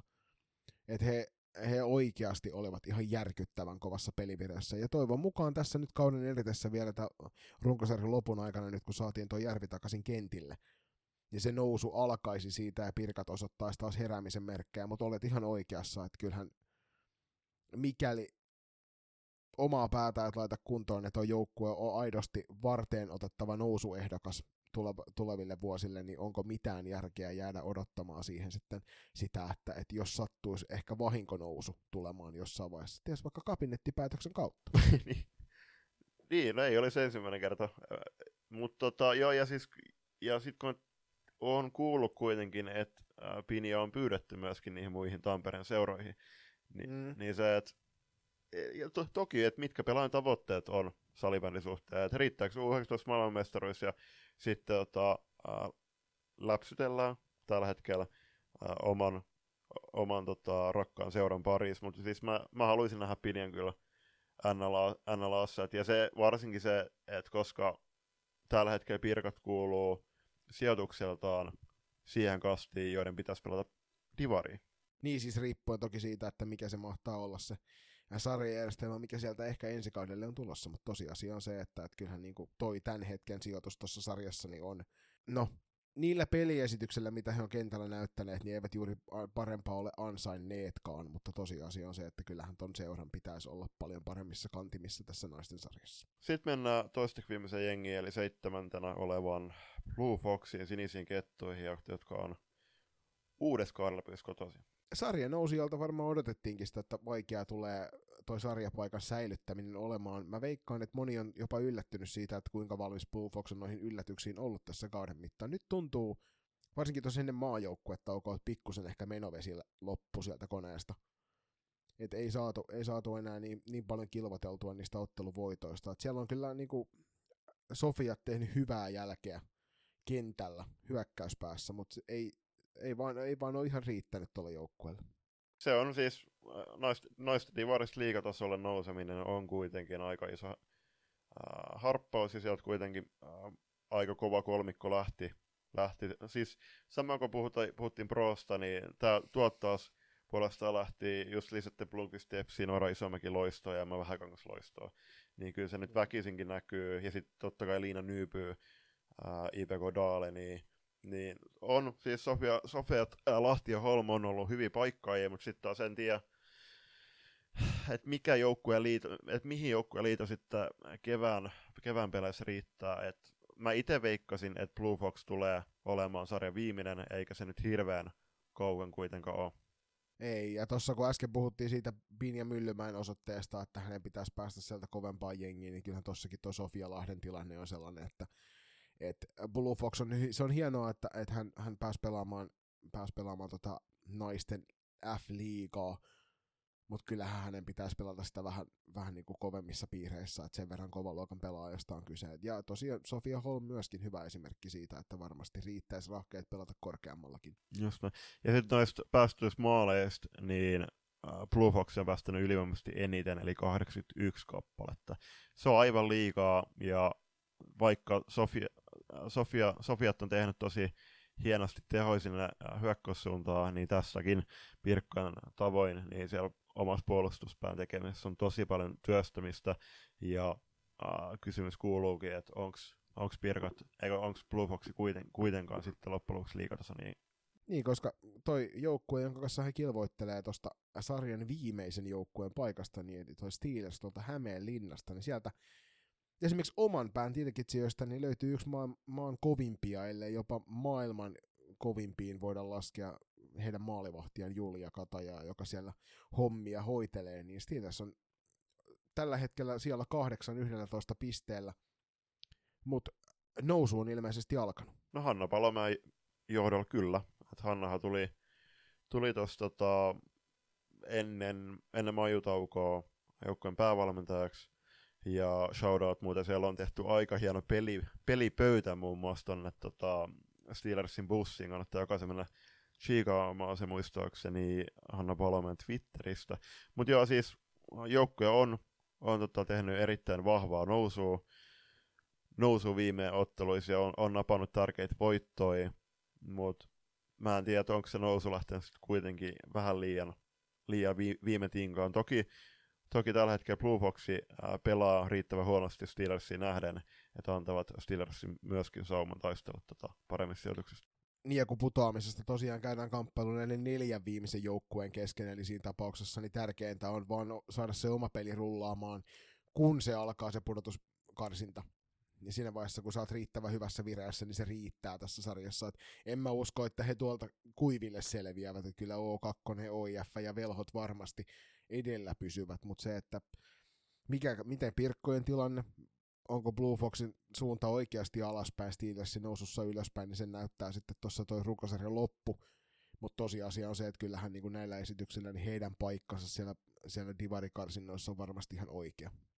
Kun puhuttiin tuosta maan, maan totta, yhdestä parhaimmasta maalivahdista, oman, omaan makuun ää, Jule Kataja on meidän maan F-liigan toiseksi paras veska Noora Vuorolan jälkeen, niin katsotaan noita tilastoja, niin siellä Julia toisena, ää, Mia Maarasen jälkeen, Mia, Mia on totta loistavasti pelannut siellä Saipan, ää, Saipan tota, maalisulla, mutta Julialle 15 matsia, 317 torjuntaa, 66 päästetty maalia ja torjuntaprossa 82,77. Siitä huonollakin matematiikalla pääsee semmoiseen reilun 20 torjuntaa per ottelu, joka kertoo siitä, että missä ne Steelersin ongelmat on ollut. Jep, just näin. Mutta joo, ää, äh, sivustkin tota, sarjasysteemi myöskin tämän alemman kastin osalta, niin on, tässäkin on vähän, vähän että mietitään, että jos, jos se tota, pisteero äh, sinne kolmos- ja nelosia on, on tota, niin kuin liian iso, niin sitten sä voit periaatteessa alkaa, alkaa niin kuin miettimään niitä kevään karsintapelejä vähän väärää suuntaan niin kuin liian ajoissa. On se sitten negatiivista tai positiivista, sillä tässähän pätee ihan sama asia, että nämä joukkueet ovat pelanneet kuitenkin niin kuin F-liiga B-rostereita vastaan, niin sieltä alapuolelta sitten taas puolestaan on tulossa joukkueita, jotka ovat pelanneet jotain ihan muuta vastaan. Niin, no se, se nähtiin muun muassa Norton Starsin kohdalla viime kaudella. Kyllä, just näin. Käydään vielä tähän loppuun NLBn pistepörssin kärkikolmikko, ja siellä on tutut nimet. Miisa Turunen Saipasta johtaa 15 pelatuottelun jälkeen kevyet 29 tehty maali, eli lähestulkoon kaksi maalia per matsi, ja seitsemän syöttöä myöskin, eli Miisa on ollut syöttömailla tiettävästi joissain vaihdoissa mukana. Täten Miisa tehnyt 36 pistettä. Toisena Juuli Hakkarainen, NST-legenda, Saipasta 15 pelattu ottelu 8 plus 18 ja kolmantena Pinja, missä pelaat ensi kauden Myllymäki Pirkoista 15 plus 16. Sosiaalisessa mediassa seurattu suomalainen salibändi podcast. Loistokäästä. Ja nyt kun on paketoitu tämä NLB pistepörsseinen päivinen, niin siirrytään katsomaan, että ketkä sieltä noille viimeiselle neljälle joukkueelle ovat ehkä mahdollisesti vastaan tulossa, eli Divarin kolme lohkoa. Divarihan tosiaan pelataan A, B ja C-lohkoissa, jotka on tällaisia melkein alueellisesti rajoitettu. Ja Julius, miltä se A-lohko näyttää sieltä kärjen osalta? No, tällä hetkellä kärjessä on O2 Jyväskylän kakkosjoukkue 17 pisteellä, myöskin Haukiputaan heitto niin ikään 17 pisteessä. Ja taaskin äh, hauska tilanne O2 Jyväskylän suhteen on se, että he ei vo, eivät voi niinku liikaa nousta. Mm, eli toisin sanoen tällä hetkellä Hahe johtaa sarjaa sitten noista, jotka sinne voi nousta. Kolmantena sieltä löytyy Team Sastis, joka on 16 pisteellä siinä aivan aivan näiden, näiden kahden edellä olevan kintereillä. SPT Papo kymmenessä pisteessä samoin kuin SP Nivala. Kyllä. Kuudentena Kajanin Papas yhdeksäs pisteessä, seitsemäntenä SC Kokkola viides pisteessä, kahdeksantena Isokyron ylpeys FPC Remix neljässä pisteessä, ja yhdeksäntenä ja viivan alapuolella Sievin Sisu kahdessa pisteessä. Ja tota, pistepörssiä vielä vilkastaa sen verran tuosta top kolmonen tässä lohkossa, niin Team Sastiksen Niina-Riikka Hildeen johtaa tätä kyseistä pistepörssiä kymmenen ottelun jälkeen kivat 23 plus 4 tehot, vähän sellaista Miisa Turusmaiset tehot siellä. Toisena aina Ainoma ja Laaksonen O2 Jyväskylän kakkosjoukkueesta kuuden ottelun jälkeen tehot 19 plus 3 julppa. Kuuden ottelun jälkeen 19 plus 3. Kolmannelta sieltä löytyy sitten Papaksen Jasmin Kokkonen 10 ottelun jälkeen 16 plus 5 tehot. Vaikuttaa siltä, että maaleja tekemällä pääsee tässä divari lohko Aassa ainakin sitä pistepörssin kärkeen. No joo, ja siis kyllähän noista äh, maalintekokarkeloissa huomaa, että kyllähän nämäkin pelaajat Uh, heillä voisi olla vähän enemmän annettavaa kenties Afrika B. Ja nostellaan tuolta vielä kolme maalivahtia siellä ykkösenä. Emmi Hokkinen Team Sastiksesta kahden ottelun jälkeen aika mukava 88,89 torjuntaprosentti. Ja nyt kun tähän hyväksytään vähintään kaksi ottelua pelanneet tähän listaukseen, niin toisena on Maides Elomaa O2 Jyväskylän kakkosjengistä 27-67 ja Kolmantena Julius meille kovin tuttu loistokästi seuraajanakin tunnettu Eevi Hast tuolta Team Sastiksesta kahdeksan ottelua, 87-26 prosenttia. Mutta myöskin Emmi Hokkin on meillä hyvinkin tuttu, koska on, hän on niin, SSR Rasta. Joo, siis äh, hienoin, tor- hienoin tilastoja kyllä ja äh, pit- antaneet kyllä omille jenge- jengeille varsin hyvät saumat voittoihin. Siirrytäänpä sitten sinne lohko B puolelle, joka on tämän meidän aiemman emoseuramme kohdalla aika tärkeä lohko. Kyllä. Siellä lohko johtaa Kalinin pallo 65, eli Kalanin pallosalamien entinen, entinen yhdistelmä seura, ei vitsit sikseen. Kapalla on 19 pistettä ja toisena oleva kirkkonumme Rangers, Joni vanha kotiseura, 13 pisteessä. Mik tuolta Tampereen suunnilta siinä kolmantena kymmenottelun jälkeen 13 pisteessä Salba tuolta Raumalta, ja tähän itse Salpasta semmoinen anekdootti tähän väliin, että he luopuivat juuri sarjapaikasta tuossa meidän T16-aluesarjassa, että surun valittelut siihen suuntaan, mutta Salpalla tällä Divarin B-lohkossa kymmenottelun jälkeen 12 pistettä, sitten viidentenä SPS Tamppi, 10 ottelun jälkeen 12 pistettä ja kuudentena AFC Campus, joka myös liigajoukkueena on ennen tunnettu kymmenessä pisteessä kymmenen ottelun jälkeen. Tiedätkö mistä SPS Tamppi on kotoisin? No varmaan Tampereelta. No, no totta, kyllä. Hyvin tiedetty. Ää, seitsemäntenä FPS Loisto Original. kymmenen pelatottelua oikein seitsemän pistettä. Maaliero on itse asiassa sarjan toisteksi huono, eli miinus 20. Mm, paljon on siis tehtävää. Toki tiedetään, että aika, aika pienellä kokoonpanolla ovat joutuneet matseihin menemään. Ja kahdeksantena Lohja salibändi kuudes pisteessä, niin ikään kuudes pisteessä, mutta äh, hieman alempana yhdeksäntenä Tampereen Gunners ja äh, kymmenentenä viiva alapuolella SPS Rupusakki kahdessa pisteessä. Ja nyt me voidaan sanoa, että, että Rupussa pelaa meidänkin vanha joukkuetoveri, eli Katri Luomanen. Ky- kyllä, joo, hei, edelleenkin anteeksi Katri, etten tehnyt sit, äh, sun ja Tuoman passista. Mutta hei, itse asiassa tota, äh, tuohon loistoon, niin viime turnauksessa jengi taisi olla, ke- ketäkö vastaan niillä olikaan, oli ainakin... Ainakin. Joo, ja Lospi vastaan, jos se, jos se väärin muista. Niin siellä oli äh, Elinda Hermansson maalissa ja antoi molemmissa otteluissa todella hyvät mahikset voittoihin, näin kuulin. Joo, varmasti, vaikka siellä Katajan Lotta onkin hyvin tota manttelia kantanut siellä maalipuiden välissä. Piste pörssiin, kun sukelletaan vähän syvemmälle, niin sieltä ykkösenä ja kakkosena löytyy Salpan pelaajia. Ensimmäisenä Heli Kuusi Luoto, joka kymmenen ottelun jälkeen on tehnyt tehot 16 plus 6. Sini Salo siinä toisena 8 plus 9 tehoilla ja Kapa 65 Liina Hyytiä kolmantena kymmenen ottelun jälkeen tehot 14 plus 2. Ja sitten mennään veskareitten pari, ja sieltä Lohja Salibändin Jenni Sassi johtaa, johtaa torjuntaprosentilla 89,72 ja torjuntoi 96 päästetty maalei 11. Toisena Frida Pelin Rangersista, mm, seitsemän päästettyä torjuntoi 58 ja torjunta Prossa varsin lähellä Jennin vastaavia, eli 89,23, ja kolmanteen puolestaan Gunnersin Heidi Mäenpää 33 päästettyä, mutta 231 Oho. torjuntaa ja 27,50 torjuntaprosessia. Täältä vielä äh, nost, nostettakoon vielä SPS Rupuun Anna-Maria Koskinen, joka on maalipörssin kuudentena. Hän on 58 pääst, päästänyt, mutta torjunut ylivoimaisesti eniten, eli 273 kertaa ja torjuntaprosessa 82,48. Siinä on kyllä niin kuin Rupun ja, Rupun ja tuolla tuota Gunnersin maalissa neidit tai rouvat, jotka kyllä todellakin niin kuin antaa mahdollisuuden omille joukkueille voittoon. Ja hei, nyt kun mainitsit tuon Elida Hermanssonin, niin kaksi ottelua pelattu 94,23 prosentti noissa kahdessa ja yhden ottelun myös tuolla loisto originaalipaidassa pelannut Melina Survo 93-94 torjuntaprosenttia, että siinä on kyllä hyvää, hyvää vetoapua saatu tältä seuran muilta maalivahdeilta tuossa tuossa sarjassa. Just näin. Sitten mennään vielä tuohon C-lohkoon, ja siellä sarjataulukko johtaa perintekäs salibändiseura Jokerit, yhdeksän pelatuottelua. Jokerit, joka tälle kaudelle teki aika isoja, aika isoja pelisiirtoja, että saivat lähteä tavoittelemaan sitä NL tai F-liiga B-paikan nappaamista, ja tolla meiningillä ei kyllä hirveän kaukana varmasti ole, koska yhdeksän ottelun jälkeen niin 93 tehtyä maalia ja 23 päästettyä. Ja tätä 18 äh, 18 pistettä, eli voittanut kaikki matsit. Uh, toisena tulee Laspin edustus 14 pisteellä.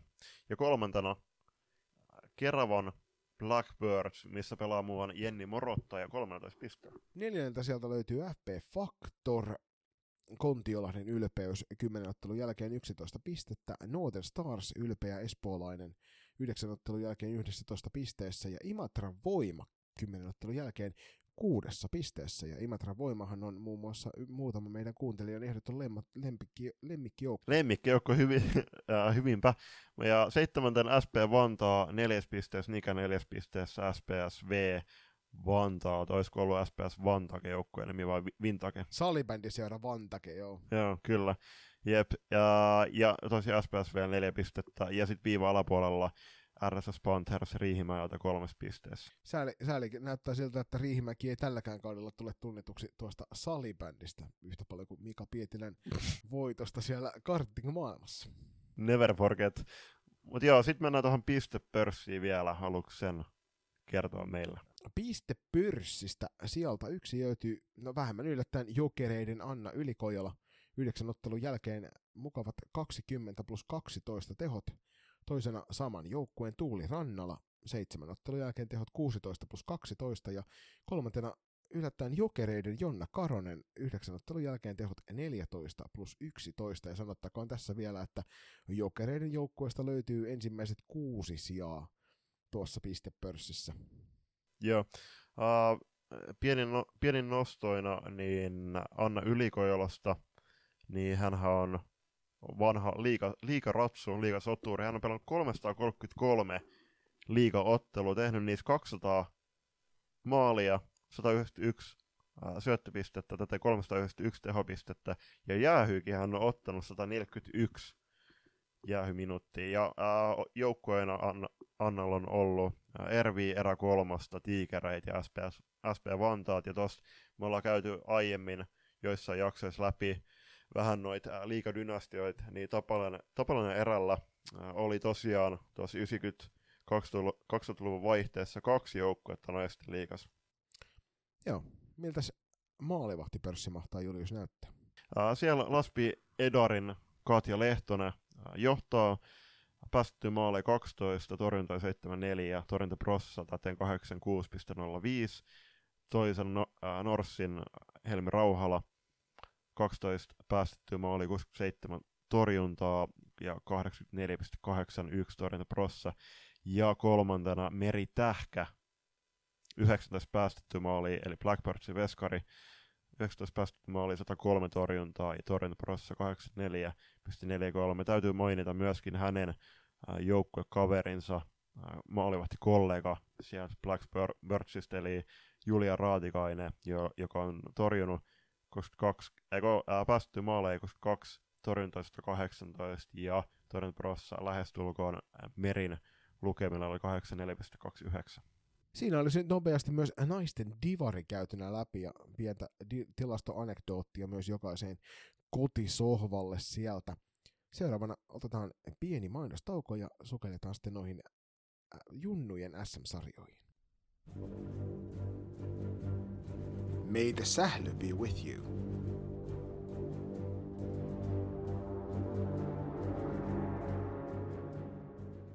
Ja sitten mennään noihin jun, valtakunnallisiin junnusarjoihin aloitetaan vanhemmista, vanhemmat ensin. Eli sieltä T21 mennään T21 SM-sarjan ylempään jatkosarjaan.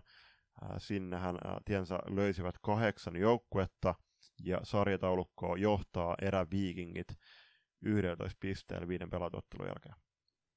Joo, he pelasivat äärimmäisen viihdyttävän ottelun tänään juuri nauhoituspäivänä aikaisemmin FBC Loistoa vastaan, joka päättyi vasta voittolaukauskilpailua tuonne eräviikinkien voittoon. Ja FBC Loisto onkin siinä sarjassa toisena neljän pelatun ottelun jälkeen kymmenessä pisteessä, eli yksi ottelu vähemmän, yksi piste vähemmän, ja siitä seuraavalla voitolla on mahdollisuus muun muassa Loistolla nousta sarjan kärkeen.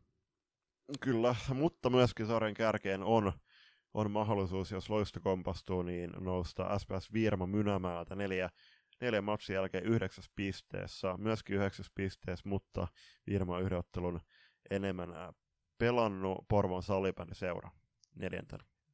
Viidenneltä sieltä löytyy näiden junnusarjojen kestomenestyjiin kuuluva SSR neljän ottelun jälkeen kahdeksan pistettä ja kuudennelta sieltä samoin etuliittein voidaan myös tämä seura mainita eli SP Pro Nurmijärveltä neljä ottelua, neljä pistettä. Seitsemänten Northern Stars, joka itse asiassa esitti aika hienon nousun tuossa siinä alkusarjassa ja varmisti paikkansa ihan viimeisillä kierroksilla. Olisiko ollut tuplavoitot kotimatseissa, niin tota, siellä on Tapio Hämeenanttila ja Villa Turunen tehnyt hienoa työtä.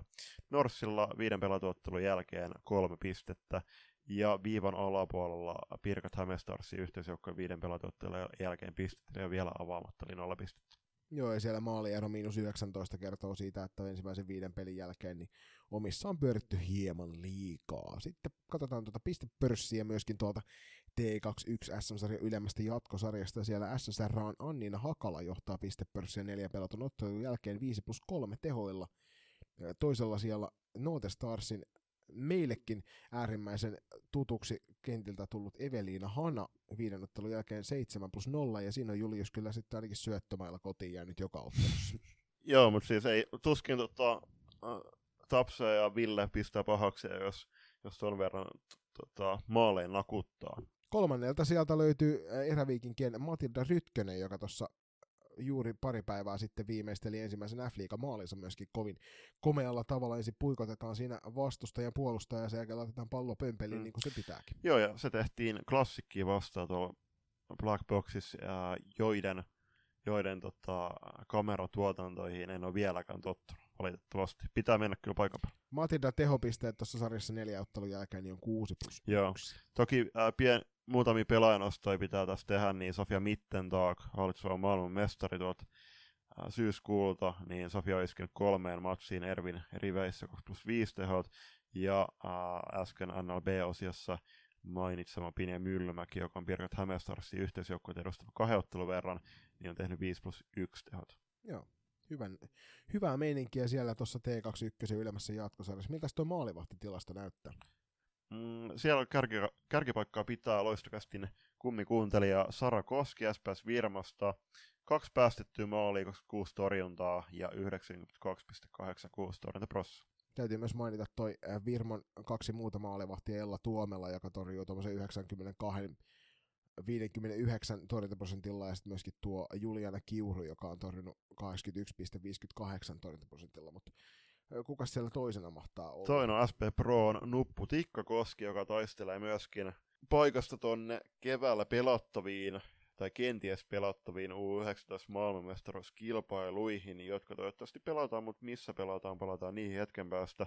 Uh, ja Nupulle tosiaan kahteen pelattuun matsiin Saran tavoin, niin torjuntoi 37, päästetty maaleen 5 ja torjuntaprossa 88,10. Ja kolmantena Jade Junkkari Ervistä, viisi pelattua matsia, 13 päästettyä maalia, 26 torjuntaa ja torjuntaprossa 86,87. Siellä on kyllä monta kappaletta näitä tuttuja nimiä, muun muassa tuolta löytyy Eevi Haaste SSR on paidassa, joka, joka mainittiin tuossa aikaisemmin äsken naisten divarin puolella myöskin. Sitten mennään tuohon alempaan, itse asiassa ei mennä alempaan, vaan jatkosarjaan. Ja alustavissa tiedoissa niin tämän nimi oli alempi jatkosarja, niin ilmeisesti tuo Salibändiliitto on siis päättänyt sitten poistaa tuon alemman tittelin. Tuosta nyt siinä lukee vaan, että jatkosarja. Juuri näin. Siellä on viisi jengiä ja ykkösenä on O2 Jyväskylä kolmen matsin jälkeen kahdeksas pisteessä. Toisena Turun palloseura kolmen ottelun jälkeen kuudessa pisteessä ja kolmatta sijaa pitää Joensuun Jospa kolmen ottelun jälkeen myös kuudessa pisteessä. Oliko niin, että Jospan valmentaja toimii Janne Tähkä? Joo, ja Janne Tähkähän valittiin muistaakseni, valittiin hänet sitten Salibändin Hall of Fameen. Joo, näin taisi päästä käymään täällä Suomessa kotikisoissa, vähän niin kuin siellä Ruotsissa oli vastaavanlaiset palkintoseremoniat. Juuri näin, onnittelut Jannelle. Uh, viivan alapuolella neljäntenä Oudolans IF, neljän pelatun matsin, neljän pelatun matsin jälkeen kolmes pisteessä ja viidentenä Laspi kolmen matsin jälkeen kerännyt yhden pisteen.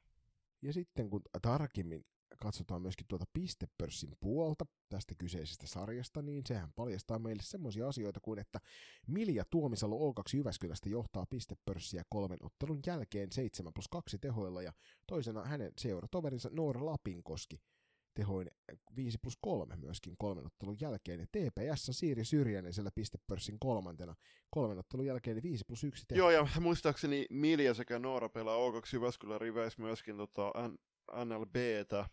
Tuomitkaa ja antakaa palautetta, jos olen väärässä, mutta väitän olevani oikeassa. Siiris sen verran, niin Siirihän pelaa klassikissa, eli täten Tepsis rinnakkaisedustuksella, niin aika haastava tilanne, koska tiettävästi Siiri ei, ei tota, hirveästi käy Turus reeneissä juurikin ton takia, että sitä välimatkaa myöskin löytyy aika paljon. Ja Siirin tavoin myöskin Lehtosen Essi pelaa rinnakkaisedustuksia tuolta Classic Rivestä. Maalivahtitilaston ykkösenä Kerttu Aro tuolta O2 Jyväskylästä kahden ottelun jälkeen 89 ja 13 on tuo torjuntaprosentti toisena Susanna Tiainen Jospasta kolmen ottelun jälkeen 86-27 ja kolmantena OI Oodales IFN Erika Kuisma 84-21 ja tässä kohtaa annetaan, annetaan tämä eniten torjuneen palkinto myöskin tuonne Erika Kuisman suuntaan, joka noihin kolmeen otteluun on joutunut 64 kertaa torjumaan palloa ja maalissa. Ja niistä vain 12 on sisään mennyt, että hyvin on hän hommat Hyvä, hyvä. Uh, tästä sarjasysteemistä hieman, hieman keskustelu, niin mä en itse oikein dikkaa siitä, että SM-sarjaa pelataan jollain ylemmän, ylemmän jatkosarjan, jatkosarjan menettelyllä. Et mun mielestä se ei oikein tuo sitä SM-sarjaa niin kuin arvoisella tavalla esiin, että se on enemmänkin tuommoista niin piiri, piirisarjoja meininkiä. Joo, ei siis onhan toi aivan naurettava se, että sinne sai vapaasti ilmoittautua. Toki se kertoo ehkä enemmän siitä, että että missä meillä ne suurimmat ongelmat tässä salibändin suhteen on.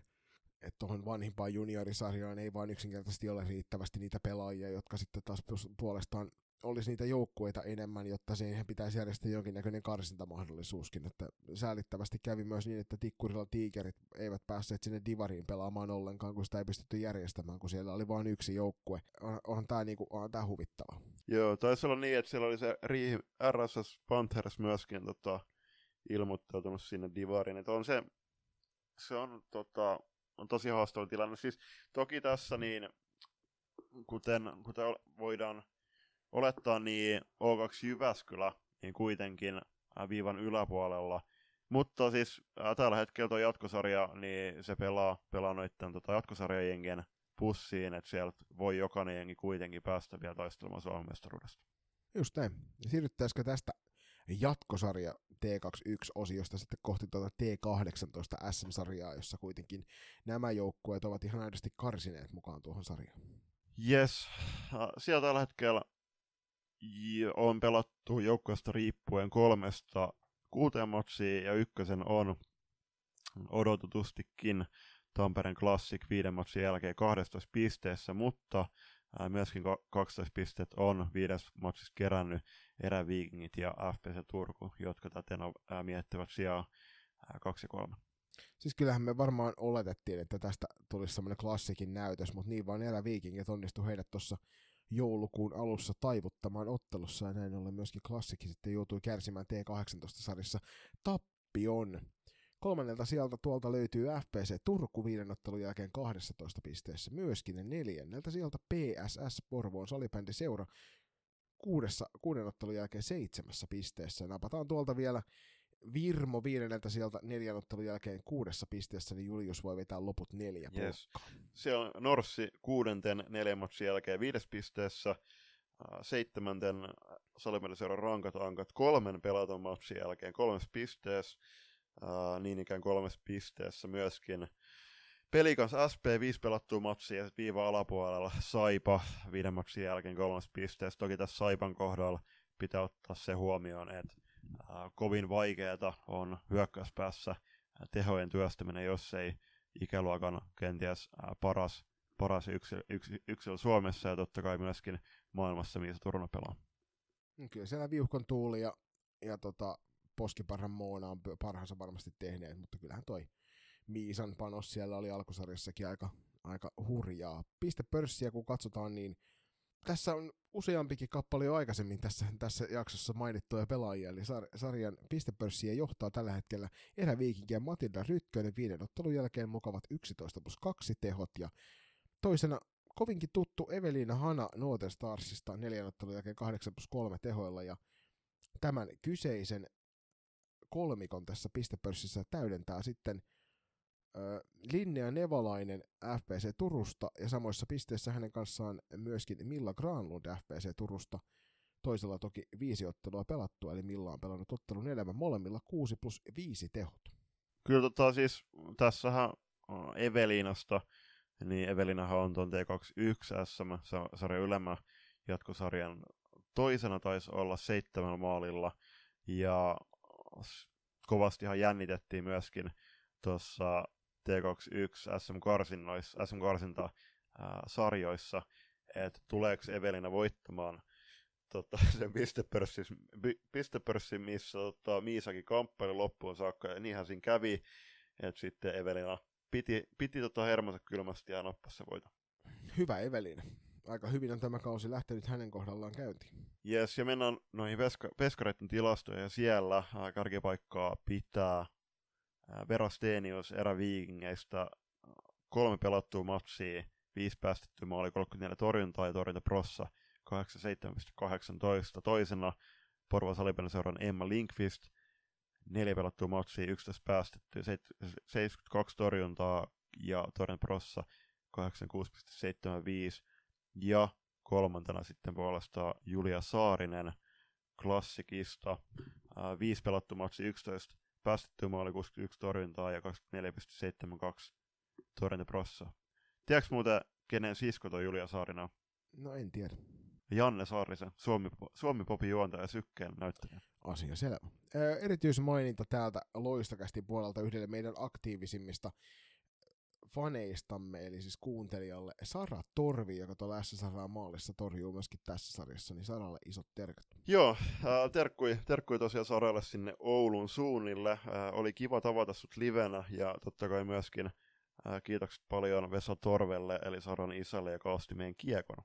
Kyseessä siis meidän frisbee golf kiekko, jos et tiedä mitä Julius tuolla tarkoitti. Kannattaa laittaa Juliukselle DM, niin saat itsellekin sellaisen hankittua. Uh, ennen, ennen kuin siirrytään tuohon T16 SM-sarjaan, niin käydään T18 Divaringit läpi. Uh, tosiaan käydään tuossa uh, tammikuun alussa tarkemmin tämä T12 Divari sitten, sitten läpi joukkueita, joukkueita pelaajien myöten, mutta uh, siellä joukkueena ovat ja tällä nautushetkellä jengit on pelannut neljästä kuuteen matsia. Eli Hämestars, KV, Lospi, Klassingin kakkosjoukkue, tuttavallisemmin T16, Oilers NG, eli Next Generation, Tigerit, SC Kokkola, Nipakos, Steelers sekä Karhut. Ja sitten hypitään tuonne T16 SM-sarjan puolelle, jossa joukkueet ovat kaikki pelanneet kaksi ottelua, koska ensimmäinen turnaus oli tuossa 18. päivä, eli muutama päivä sitten, niin siellähän sarjataulukko näyttää siltä, että ensimmäisen, ensimmäisen päivän jälkeen ainoa puhtaan pelin joukkue on FPC Turku, joka nappasi noista kahdesta ottelusta suorat kaksi voittoa.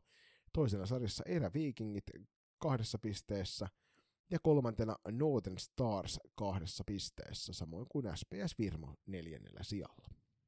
Yes, yes, ja nämä jengit on viivan yläpuolella, viivan alapuolella puolestaan nelikon muodostuvat SSRA, kaksi pistettä, FP Factor, eli Kontalahden ylpeys, kaksi pistettä niin ikään, myöskin kahdessa pisteessä Porvo Salibänä se, seura seitsemänten sekä Tampereen Classic kahdeksantena, ja sitten vielä tuon player-viivan alapuolella melko julmassa asemassa, jos, jos meinaavat tuolla paikalla koko, koko tota loppu, loppu tota SM-sarjan pysyy tuskin meinaavat, eli SP Vaasa nollas pisteessä yhdeksän. Joo, ja SP Vaasallehan toi ensimmäinen viikonloppu oli aika katkeraa kalkkia, kun siellä kahteen otteluun tehtiin vain kaksi maalia ja päästettiin omiin 14 kappaletta. Piste pörssistä nyt itselle iloista mainittavaa, sillä kyseessä on yksi omista suojateistani tässä meidän seurassa, eli Linnea Leppänen, joka johtaa ensimmäisen kahden ottelun perätunottelun jälkeen pistepörssiä tehoin 4 plus 2. Noita Starsin Saaka Puuska siellä toisena 1 plus 5 tehoilla noiden otteluiden jälkeen, ja Venla Siirilä klassikista 4 plus 0 tehoilla täydentää tuon pistepörssin kolmikon. Joo, itse asiassa mä olin saman aikaan matkustamassa tuonne Ouluun, kun heillä oli siellä Kempeleen pelit, muistaakseni, silloin tota lauantaina. Uh, ja sitten kun T16, täällä FPS Turun T16 joukkueella, heillä oli joku tämmöinen My Day-tyyppinen kyselysetti setti Instagramissa silloin, niin he näytti sitten ennakkoon noita kentällisiä, niin muistaakseni Linne oli istuttu hyökkään Kyllä, paikalla. kyllä Linne on aikaisemminkin hyökkäjänä pelannut tuossa kyseisen, tuon kyseisen valmennuksen alaisuudessa, mutta on tosiaan 07 ikäluokan kovia pakkilupauksia. Sitten mennään veskareiden pariin ja sieltä ää, nyt kun kaksi peliä ollaan yhteensä pelattu, niin napat asiat suoraan yhden pelin otannalla pelaavat myöskin. Eli kärki vaikka pitää FPC Turun Sanni Kivikoski yksi pelattu ottelu, yksi päästetty maali, torjuntoi 12, täten torjuntaprossa todella kova, 92,31. Toisena Anna Ruskokivi Norten Starsista, kaksi pelattua matsia, seitsemän päästettyä, 49 torjuntaa ja torjuntaprossa 27,50. Niin ikään samalla torjuntaprosentilla SPS Virmon Emmi Eeva, kaksi pelattua matsia, kaksi päästettyä, 14 torjuntaa. Tässä vaiheessa toki niin kuin näistä suurempaa päätöstä on varmaan hirvittävän vaikea tehdä kuin kaksi ottelua takana, mutta on kiva, että saatiin myöskin tämä T16 SM-sarja aloiteltu. Mennään tuohon sarjataulukkoon vielä sen verran, että totta kai FPS Turu, Turkui ohtaa puhtaalla pelillä, mutta itsellä äh, todella äh, suuret, suuret tota, odotukset on äh, tähän SM-sarjaan, erityisesti tota, FP Factory kohden, koska Factor pelasi todella vakuuttavasti äh, omassa alkusarjassaan ja taisivat voittaa Ervin kahdesti ja myöskin nappasivat Ervin vastaan heti saman tien SM-sarjassa myöskin voita. Vilkaistaan sitten vielä tuota Divaria ennen kuin siirrytään pienelle tauolle, eli siellä T16 ykkösdivisioonassa on myöskin pelattu ensimmäinen turnaus tuossa 18. joulukuuta, ja siellä sarjataulukko näyttää kahden ottelun jälkeen siltä tässä järjestyksessä, eli Nipakos, SPV, Salpa, VSS, Hämestars, Pelikans, SP Pro ja O2 Jyväskylä, ja kuten Julius tuossa äsken T18 Divarin kohdalla sanoi, niin tammikuussa sitten pureudutaan myös näihin divareihin vähän tarkemmin. Vielä tähän loppuun ennen kuin mennään tauolla, niin mitä mieltä, pitäisikö sun mielestä SM-sarjaa pelata turnausmuotoisesti, niin kuin nämä nuorimmat junnut tekee? Ja siis mä oon ite ollut tuossa noissa turnausmuotoisissa mukana ja niissä yksilöotteluissa mukana, ja mä olen sitä mieltä, että noiden nuorempien junnujen kohdalla se on ihan hyvä pelitapa. Et jos mietitään tavallaan sitä, että jalostetaan kohti sitä korkeinta tasoa Suomessa, missä pelataan niitä yksittäisiä otteluita, niin siihen nähden toi on mun mielestä äärimmäisen hyvä tapa vetää toi, vetää toi koko juttu. To, onhan toi ihan totta, ja sitten myöskin, kun mietitään, että ne on kuitenkin T16-ikäisiä, eli siellä on 14-15-vuotiaat, jotka on just aloittanut vaikka yläkoulun, niin se, että mentäisiin vaikka ar- arjessa arkisin mm. iltapelejä matkustamaan jonnekin. Totta kai e, ei se poista sitä, että ne pelaa vanhemmissa junnuissa, mutta kyllä on paljon parempi ratkaisu, että nämä pelataan viikonloppuisin muotoisen, että myöskin sillä äh, muulle elämälle, äh, koululle, kavereille ja sitten säännöllisellä unelle jää myöskin aikaa. Ehdottomasti joo, kyllä toi niin noissa nuoremmissa junnuissa on, on varmasti se oikea tapa, tapa hoitaa nuo asiat, ellei sitten järjestetä erikseen jotain vapaa kuukautta sitä varten, että saavat siellä pelata. Jep, ja sitten tähän loppuu vielä, kun mainittiin tuosta F-liiga B sarjasysteemistä, niin onhan se nyt vähän hullunkurista, että ää, Divarin, T16 Divarin, Divarin ää, mikä tahansa joukkue voi ää, voittaa Suomen mestaruuden, toki pitää sinne kärkeen päästä, mutta sitten taaskin taas SM-sarjasta, T16 SM-sarja, jos sä sijoitut yhdeksänneksi, niin kuin SP Vaasa tällä hetkellä, niin sun kausi loppuu siihen, siihen ja kaikille muilla mahdollisuus voittaa sitten oma, siitä omasta lohkosta ja sitten ää, Divarista yksi Mä en, mä en ole koskaan ymmärtänyt sitä, että minkä ihmeen takia meidän pitää Divarin joukkoille antaa mahdollisuus voittaa noita. Että se on sama näiden alueellisten sarjojen kanssa. Silloin aikaisempi se systeemi, kun oli, että alueellisten sarjojen kärkijengit pysty sitten pelaamaan niitä jotain keskinäisiä huippusarjoja ja sieltä sitten noustiin pelaamaan noihin y- SM, SM ylialueellisiin niitä jat, jatkosarjoja tai joo. niitä, niin ei siinä ole mitään järkeä. Et jos sinne joku joukkue on sinne SM-sarjaan selvinnyt, niin niiden joukkueiden tehtävänä on pelata Suomen mestaruudesta, eikä niiden, jotka ei sinne SM-sarjaan selvinneet. Niin, siis to, toki niin kuin puhuttiin silloin T16 SM-sarjan ennakossa, niin onhan toi niin kuin, tuskin divarijoukkoja tuosta valittaa, mutta se nyt kuuluu vähän siihen urheiluhenkeen, että to, ja toki tässäkin niin ei ole niitä tässä karsintoja enää, niin sulla on ollut kuitenkin aikaa semmoisen viiden turnauksen mm. verran hios sun peliä, peliä ja ansaita paikka sinne sm Joo, mulla on vähän semmoinen fiilis, että tämä niinku vahingossa jäi tohon toi Divari-juttu, että ne uudisti kaiken joo. muun ja sitten oli se, että ai niin joo, tämäkin joo. olisi pitänyt muuttaa. Mm. Mm. Mutta hei, ensi kaudeksi äh, skipatkaa tämä systeemi, skipatkaa Afrika B-systeemi ja mennään me pienen tauon kautta kohti kolmatta erää. Climate on tuore suomalainen vaatebrändi, jonka kaikki tuotteet on valmistettu kokonaan muovi- ja tekstilijätteestä. Jo yksi loistokästä Climate-huppari säästää muun muassa miltei 7000 litraa vettä ja sen valmistuksessa on käytetty jopa 17 muovipulloa. Climate haluaa kiertotalouden menetelmillä tehdä tekstiilialasta aidosti vastuullisen sekä kuluttaja- että yrityssektorilla. Nyt jokaisella tämänkin jakson kuuntelijalla on mahdollisuus vaikuttaa, sillä on väliä, mitä puet ylläsi, myös ekologisesti. Climatein toimintaan pääset tutustumaan tarkemmin osoitteessa www.climate.com. Moro, mä olen Jenni Morottaja. Kiireisen perhearjen keskellä duunimatkat on just tähtihetki keskittyä loistokästiin. Aloitellaan tämä meidän kolmas erä ja uutispaketti siitä, että Innebändi Magasinetilla tämmöinen herra kuin Christian Svensson kirjoitteli tämmöisiä artikkeleita tuossa SSL Daamin syyskaudesta ja nosti sieltä esille viisi parasta maalivahtia, puolustajaa ja hyökkääjää. Ja siellä on suomalaiset on aika iloista kertomaan kaikissa muissa paitsi tuota, tuolla maalivahtitilastoissa.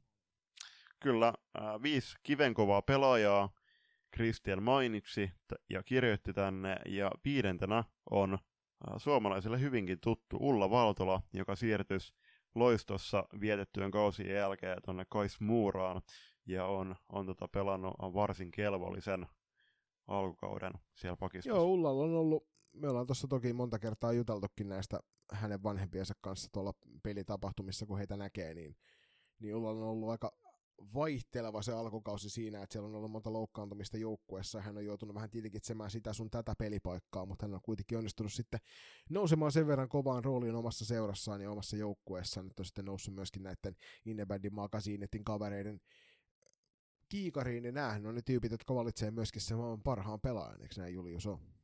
Siis to- toki mä oon ihan tä- tässä listassa sama, äh, varsin samoin linjoilla, mutta onhan se nyt vähän hassu, että tota yksi lehti valitsee, kun mä oon parhaan salibändipelaajan tittelin, joka nyt äh, jostain syystä ei mennyt viime kaudella verran Mitä jos, kaupille. Julius, me ruvetaan valitsemaan ei... vaikka maailman kaik, niin kuin kauden hassuin salibändipelaaja, ja sitten siitä tulee joku juttu ja kymmenen vuoden päästä, niin se niin kuin mainostetaan erikseen jossain pääkallossa sitten, kun me ollaan taas, taas nostettu se esille. Niin, tai toisaalta, jos me aletaan valita, valitsemaan, me ollaan paras Musta salibändipelaaja. tuntuu, että meidän, meidän kompetenssi ei riitä siihen puuhaan. Kukas muu siellä mainittiin näistä top 5 pakeissa? Uh, joo, neljäntenä mainittiin Laura Manninen, eli Pixbu Wallensta, Wallenstamin uh, pakki, jonka Christian itse asiassa täällä rankkas Suomen parhaaksi pakiksi tuolla Uppsalan kisoissa. Mm. Mä itse asiassa mietiskelin tätä ja kirjoitinkin tuohon kässäriin, että oltiinko me Julius samaa mieltä tästä asiasta, että oliko meillä, meillä mä en muista mitkä meidän ne, ne tuli siinä niin heitetty extemporeen siinä tilanteessa ne meidän kouluarvosanat, niin ei tullut mietittyä ollenkaan, että oliko hän, kyllä mä väitän siltä, että Daniel Westerlund oli se meillä molemmilla, se oli se korkeampi arvosana. Joo, joo, oli, oli ja siis, joo, ja siis kyllähän Daniela oli esim. meidän molempien, molempien tota, All Starsissa ja näin. Että, tota, siis La- Lauraltahan oli siis erityisen vahva finaaliottelu ja näin, mutta tota, siis ihan lo- loistava saavutus ja Laurahan muistaakseni pelannut.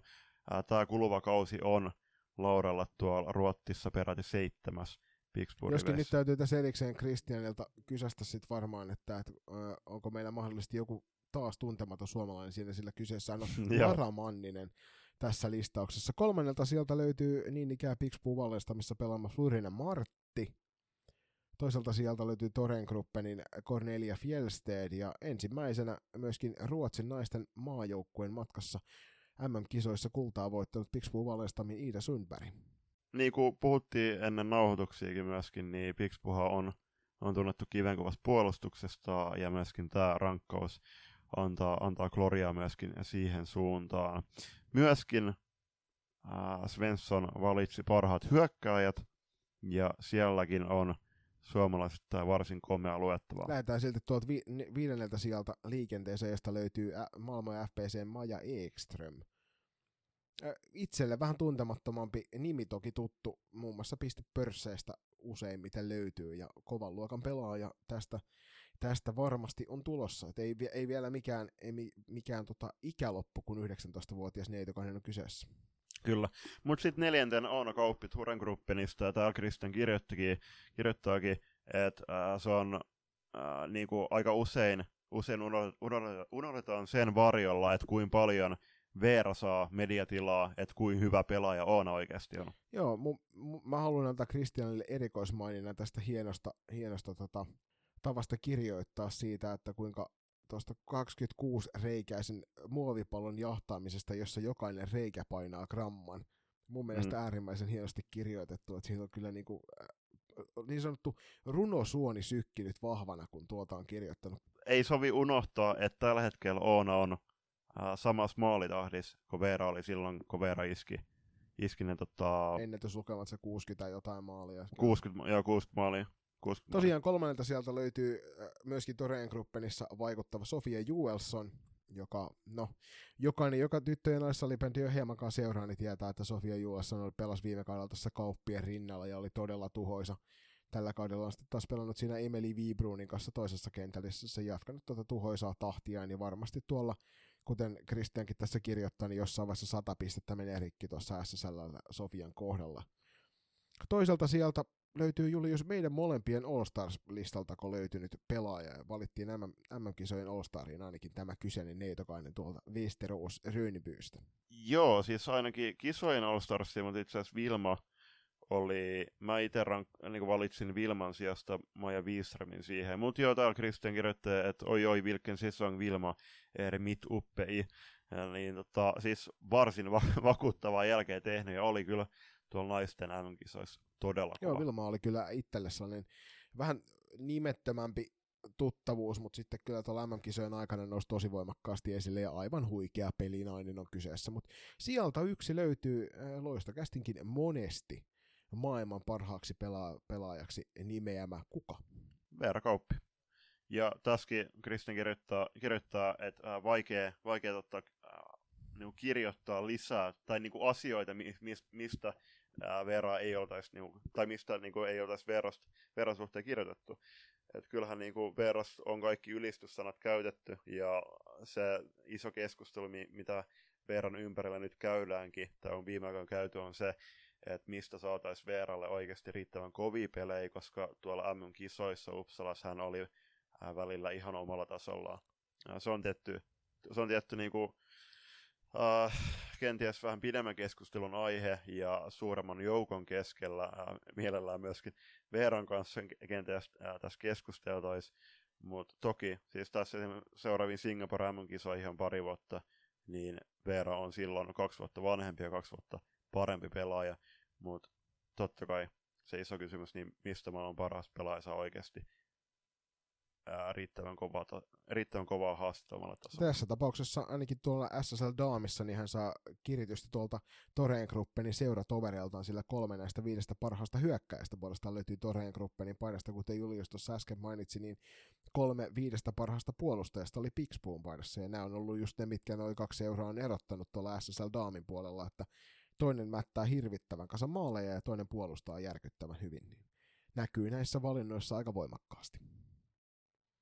Katsotaanko vielä se maalivahtilistaus, ettei, ettei varmasti jää sanomatta, ketkä sieltä löytyy, koska sielläkin, vaikkei suomalaisia mukana olekaan, niin todella kovan luokan maalivahtia on viisi kappaletta sinnekin lueteltu. Sieltä viisi löytyy äh, Muuran, eli Ulla Valtolan seurakaveri Jenni Axelsson, ja me voitaisiin varmaan Ullalta jossain vaiheessa tiedostella vähän Jennystä tarkemminkin, että minkälainen maalivahti on kyseessä. Joo, siis mä itse asiassa bong, äh, eilen, eikö ei eilen, kun maanantaina, kun Ulla ja Iida pelas vastakkain tuolla Malmössä. Malmö voitti sen maksin 3-1. Äh, sen ja tietysti ainakin Petelä Mika ja Mika katsoi sen myöskin ja äh, paljon loiston pelaajia. Niin siinä mä juttelin Annelle Valtolan kanssa just niin, äh, toi Aksesson on todella kova lokaveskari. Et on, on tota, ko, Kais Muuran pelannut tosi pienellä kokoonpanolla nyt kauden aikana, että siellä on, on tota, tulee äitiysloma vastaan ja ties mitä, niin tota, ovat joutuneet pelaamaan kapean rosterilla, mutta Jenni, toi Jenni on todella kova luokan veskari, maailmanluokan veskari. Neljältä sieltä löytyy myöskin Ruotsin naisten maajoukkueesta äsken käydyistä Uppsalan MM-kisoista tutuksi tullut ja omaan maalivahti sydämeeni tiensä löytänyt Matilda Östlund Viseen, joka on, no, täytyy sanoa, että niin kuin MM-kisoissa hän oli suorastaan järkähtämätön omalla maalillaan ja on selkeästi tuolla, tuolla oman seuransa paidassa jatkanut niitä samoja meininkejä. Sehän oli IPK Sirius, se hauska puolihan tässä toki on tässä listauksessa, että Christian on unohtanut kirjoittaa Matilda Östlund Viseenin kohdalle hänen seuransa. Tateeni myöskin toi Matilda pelasi kotihallissaan tuolla lämmön kisoissa, koska Sirius pelaa, on Uppsalan joukko, niin pelaa IF Kolmannelta sieltä löytyy Nakka Wallestaamin Stefani Dalbier, ja tästähän me keskusteltiin Julius, mahtaako olla sukua oli Dalbierin veljekselle, jotka valmensivat USA naisten maajoukkuetta. Ai Nikkele ja Danilo vai? Nik- Nikkele näiden kavereiden nimet oli. Niklas ja Daniel. Okay. Joo, toi saattaa hyvin olla, olla että tota, komet lippikset oli kaverilla toivottavasti on, ovat myöskin kenties sitten sukulaistytölleen antaneet vastaava lippi. Tosiaan nakkan paidassa kovaa kautta myöskin Stefani on pelaamassa. Toisaalta sieltä löytyy sitten vihdoin jonkun muunkin maan edustaja ja kyseessä on Pixpuu Vallestamin Lara Heini, joka tuolla MM-kisoissa Sveitsin maajoukkueen paidassa kyllä varmasti näytti sen, että minkä takia hänet tällekin listalle on nimetty. Joo, siis Larat kyllä vakuuttavia otteita paikoitellen, tosin eivät olleet mikä jätti, jätti tota, tämmöinen onnistuminen. Ei, ei missään tapauksessa. Hän pystyy varmasti parempaa, vaikka Sveitsin kisat nyt olivatkin mitä olivat. Ja ensimmäiseltä sieltä löytyy Ruotsinkin MM-kultaan torjunut Frida Görtz, Indreen maalivahti. Mm, kyllä, kyllä. Et siellä on Endre, äh, Turengruppen, Pixbo, Endre ja Rönnby on tota toi kärkinelikko SSLssä. Et siinä on jotta oma joukkue menestyy, niin se vaatii myöskin voittaa maalivahdin. Joo. Ja kaikki nämä viisi, viisi veskaria. Ja toki siis erikseen täytyy tässä mainita, siis Östlund Viseen pelasi finaaliottelun ja Görtz pelasi Suomea vastaan alkusarjassa ja oli, oli tota huikea. Tämä, tämä kyseinen niitokainen kannattaa ehdottomasti myös laittaa tarkkailuun, jos SSL Daamin pelejä seurailette. Mutta ei tarkempaa ulkomaankierrosta on taas luvassa alkuvuodesta ää, en, tämän pienen breikin jälkeen – iskeydytään sitten kunnolla ulkomaan sarjoihin kiinni ja äh, kenties otetaan Rene Kytisaaren yhteys myöskin tuonne Viron suuntaan ja katsella vähän, että miten Viron kovin naisten liiga pelataan tällä kaudella. Joo, kyllä tehdään näin. Sitten seuraavana keskustelun uutisissa on tuo, että missähän mahdetaan pelata nämä U19 MM-kisat ensi vuonna. Niin, siis Tero Töyrylä sanoi, että hän tykkää katsoa noita IFFn pöytäkirjoja, niin itsekin sit tuli, tuli toi uusin pöytäkirja. Selautui vähän läpi, ja kuten tiedetään, niin oli vähän keskustelua, että pelataanko Slovakiassa tuossa toukokuussa, niin tällä hetkellä näyttää siltä, että Slovakia ei pysty niitä taloudellisen tilanteen, taloudellisen taakan takia ottamaan. Ää, kovasti eläteltiin toiveet, että Slovakia saisi jonkun kumppanin kenties toisen järjestämään siihen rinnaan, mutta tällä hetkellä näyttää siltä, ettei saa. Ja nyt kun eletään joulukuun loppuun ja kisat lähe, on aika ää, lähelläkin oven takana, ää, nurkan takana, niin en tiedä, että missä ne oikeasti tullaan pelaamaan. Et Pietilä Mikan kanssa juteltiin tuossa bussireissulla Ouluun, että varmaan sit, vaikka nyt ää, vähän salibänd, pienempää salibändimaahan yritettiin ne viedä, niin ehkä se turvallisin, turvallisempi ratkaisu olisi sitten viedä ne johonkin tähän neljä isoa iso maahan. Niin, kyllä tänne Suomeen mahtuu sen yhdet U19-kisat, sitten helpottaisi myöskin loistokästin paikalle menoa ehdottomasti. 2024 järjestetään Lahdessa. Niin, mutta siitä kato opettelua Lahdelle jo, otetaan kahdet peräkkäin.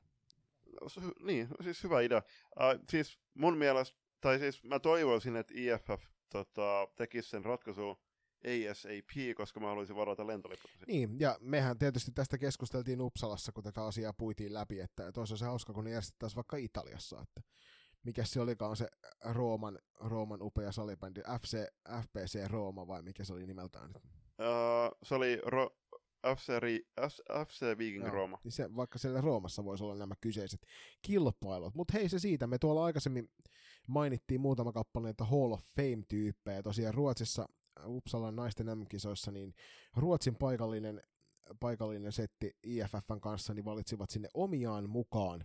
Ja sama tehtiin mm. myöskin täällä Suomen miesten MM-kisoissa, valittiin noita uusia IF, IFFn kunniagalleria Hall of Fameen pääseviä pelaajia, ja ketä sinne Julius meiltä pääsi suomalaisista? Joo, siis Jonna Mäkelä todella hienon uran teki NST, NST riveissä, hattu pois.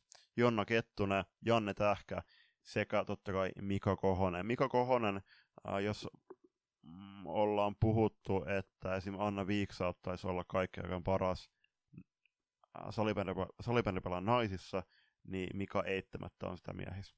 Ja toki sitten niin Janne kohdalla, niin Janne on ilmaveen keksiä, tehnyt, teki tosi, tosi äh, hienon uran pääsarjassa ja myös, myöskin maajoukkueessa, mutta en, siis se on tietty eri keskusteluja siitä, että pitäisikö ne nykyiset ilmoivit äh, kieltää. Mä oon ainakin nähnyt tässä voimakasta riitviittailua asiaan liittyen edelleen loistokästi juontajalta asiasta. Voidaan ehkä Aa. ottaa tarkempaa, tarkempaa sitten kiinni tuossa ensi vuoden puolella, missä, missä sitten paljastetaan korttimme sen asian suhteen. Voidaan ottaa vaikka Miko Kailiala tuolta TPSn puolelta puolustamaan ilmaveiveä. Niitä on Maja Helman. ja Anna Anku Niidama. Mutta hei, äh, näiden suomalaisten lisäksi niin sinne nimettiin myöskin sveitsiläiset Mark Wolf sekä Matthias äh, Hofbauer, norjalainen äh, Willy Fauska, Fauskanger sekä tsekkiläinen Radim Sepek. Ja nyt kun sä kerran noin mainitsit, niin mainitaan nyt sitten tuolla Ruotsissa Uppsalassa myöskin kunnian saaneet, eli Karolina Vidarin, Martin Olofsson, Jan-Erik Vaara, Niklas Jide, Hermine Dalerus ja Osa Karlsson, joka oli muun muassa tuossa naisten maajoukkueen peräsimissä myöskin Ruotsin puolella sekä sveitsiläiset Laura Tomatis, Mirka Andereg ja Simone Berner sekä Singaporesta Jill Kwek. Siis on aika varma, että jos Xuan Yeo jatkaa samanlaisia otteja kuin tuolla Uppsalan kisoissa, niin jossain vaiheessa Xuan on toinen singaporelainen. Sinne. Mä veikkaan, että sitä ennen sinne pääsee varmaan muutama muukin singaporelainen, mutta joo, varmasti.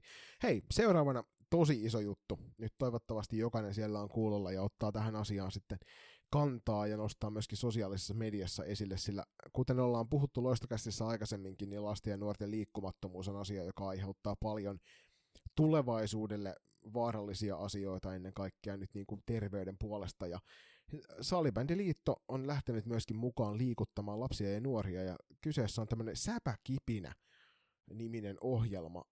Ja tässähän asia on siis periaatteessa se, että, että siellä haetaan uudenlaisia toimintamalleja tukea seuroille ympäri Suomen maan, että sieltä saataisiin pikkuhiljaa nosteltua sitten tonne uusia lapsia ja perheitä salibändin pariin. Ja tähän me ei voida Julius mitään muuta kuin antaa isoja peukkuja ja luvata, että nostetaan tätä esille myös loistakästin puolella.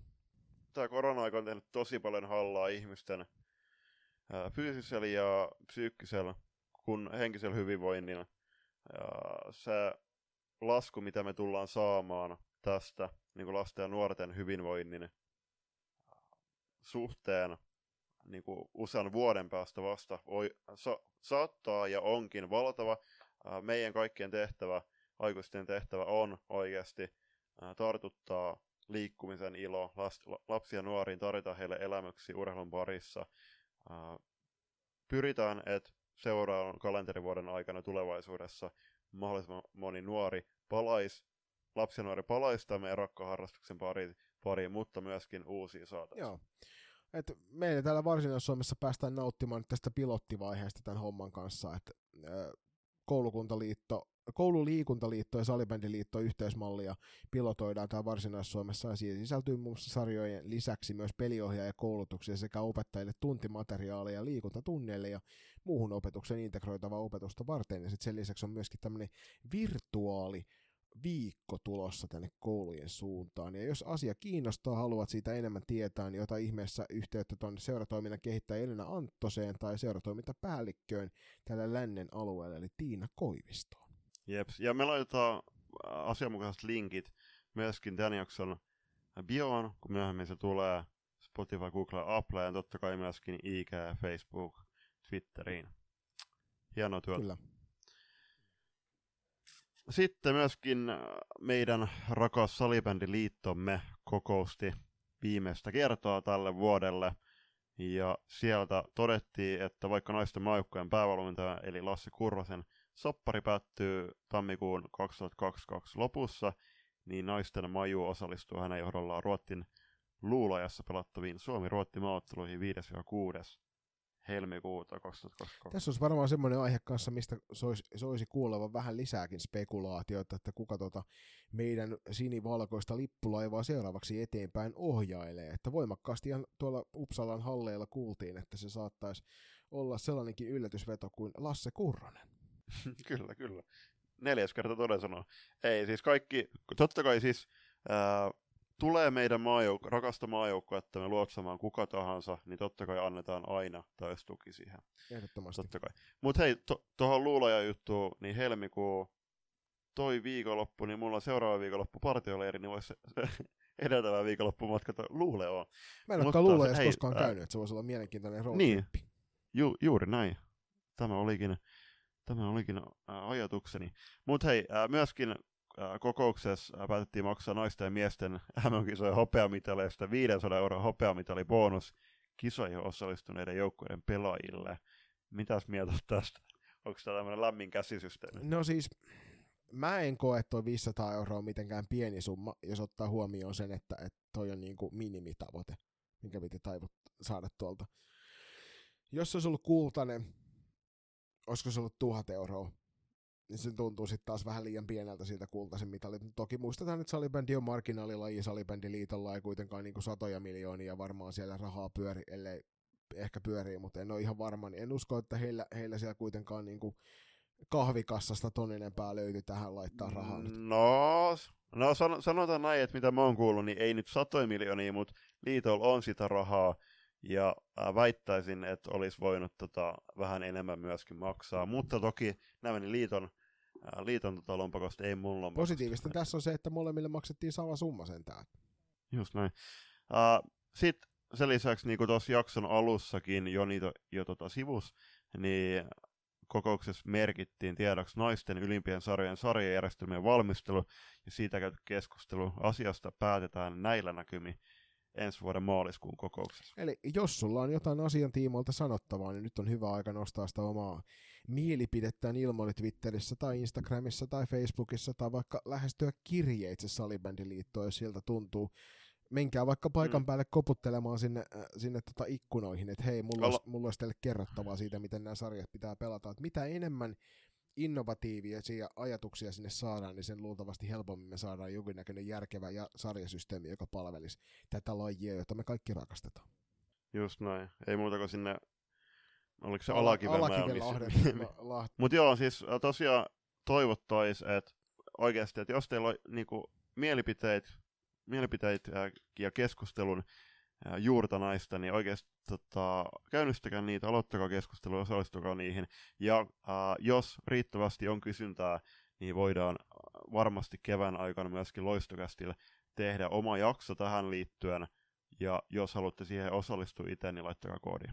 Ja viimeisenä, vaikka nyt toki ollaankin tyttö- ja naissalipendi podcasti niin tässä uutisaiheessa, niin halutaan lähetellä tuonne Krister Savoselle suuria tsemppejä toipumisen tiellä. Krister tuossa ilmoitti, että, että tämä kausi jää hänen osaltaan tähän ja hän ei halua kiirehtiä terveydensä uhalla takaisin kentälle ja se on semmoinen asia, josta ei voi mitään muuta kuin nostaa suuresti hattua. Puhutaan kuitenkin huipputason urheilijasta, kaksinkertaisesta maailmanmestarista ja todella kovan luokan pelaajasta.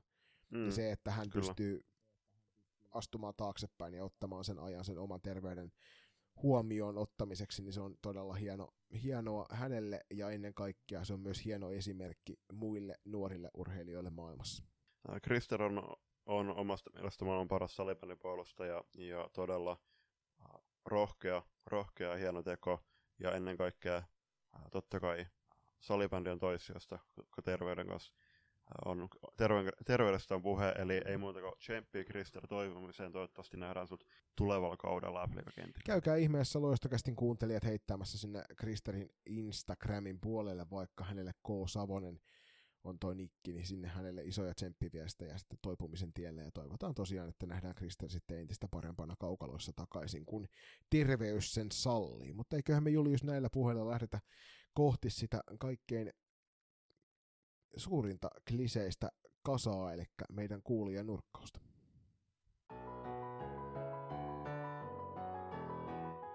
Kylmä Red Bull, parkinkenttä ja kuulokkeissa loistokästä. Saarisen kassu tässä moro. Minäkin kuuntelen loistokästiä. Ja sitten vuoden viikkoon kuulijan nurkkaukseen. Meitä lähestyi junnukoutsi Espoosta nimeltä Eeva, ja hän aloitti viestinsä näin. Moikka loistokästin herrat! Ensinnäkin kiitos hyvästä podista ja ennen kaikkea duunista, jota teette naisten ja tyttöjen salibändin eteen. Halusin heittää teille tämmöisen ajatuksen, jota itse olen pohtinut, josta mieluusti kuulisin teidänkin ajatukset. Miksi me puhutaan tyttösäpästä ja naissalibändistä, mutta poikien ja miesten pelaamana laji on vain salibändi? Onko liiten Onko liiton erillinen pinkki tyttösäpäbrändi edelleen tarpeellinen vai olisiko jonkin uuden viestintälinjan aika? Itellä ei tähän vastausta ole, koska tavallaan on tärkeää nostaa nimenomaan naisten ja tyttöjen pelaamista esiin, ja mitä sen muuten teet, kun erottelman sen miesten ja poikien pelaamisesta mainitsemalla sukupuolen, mutta jotenkin aina välillä tulee mietittyä, että miksi tyttösapa saadaan jotenkin kuulostamaan tuolla termillä eri lajilta jotenkin harrastetultua. Terveisin kuulijanne. Äärimmäisen hyvä kysymys Eeva, ja tämä on asia, mitä me ollaan Julioksen kanssa paljon pohdittu mikkien ulkopuolella nyt semmoinen konkreettinen esimerkki, mikä näkyy sinne koteihin päin, jos käytte katsomassa, niin me ollaan poistettu kaikki ö, sukupuoleen viittaavat merkinnät noista meidän ö, jakso, jaksojen otsikoista ihan puhtaasti sen takia, että ollaan ehdottomasti sitä mieltä edelleenkin, että, että sitä ei pitäisi erillisesti nimetä.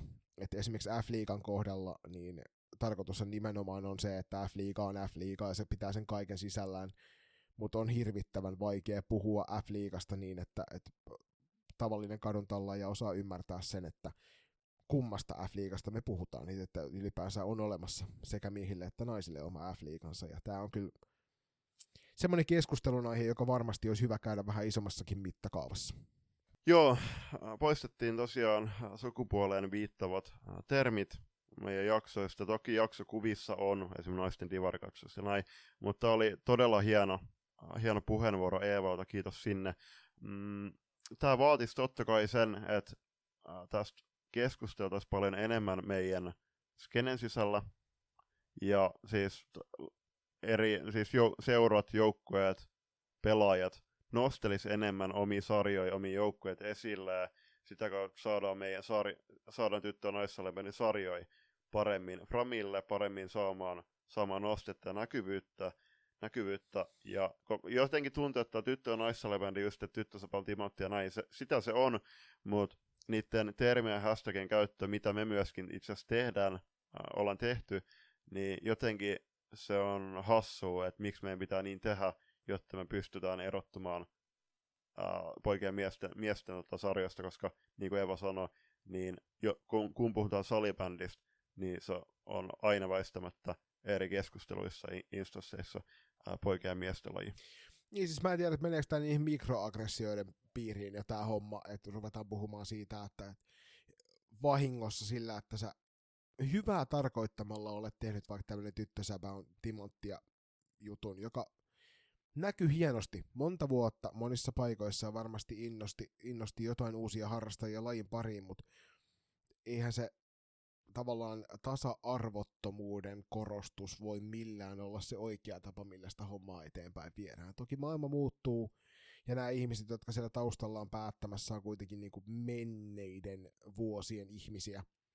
Ja ennen kuin tämä nykyinen sukupolvi, joka tätä asiaa eteenpäin ajaa omilla teoillaan ja sanoillaan, joka tuolla niin kuin säpäarjessa, niin ennen kuin he on siellä päättävällä taholla, niin tämä, ei, tämä asia varmasti nyt kähdä kuin millimetreittäin eteenpäin. Mutta mä, mä itse toivon, ja tästä me on tosiaan Juliuksen kanssa paljon juteltu, että miten sä erottelet nämä eri sukupuolten urheilusarjat toisistaan mainitsematta niitä sukupuolia, koska se kuitenkin väli, väli, väittämättä niin kuin välittömästi antaa sellaisen eriarvoisen aseman niille.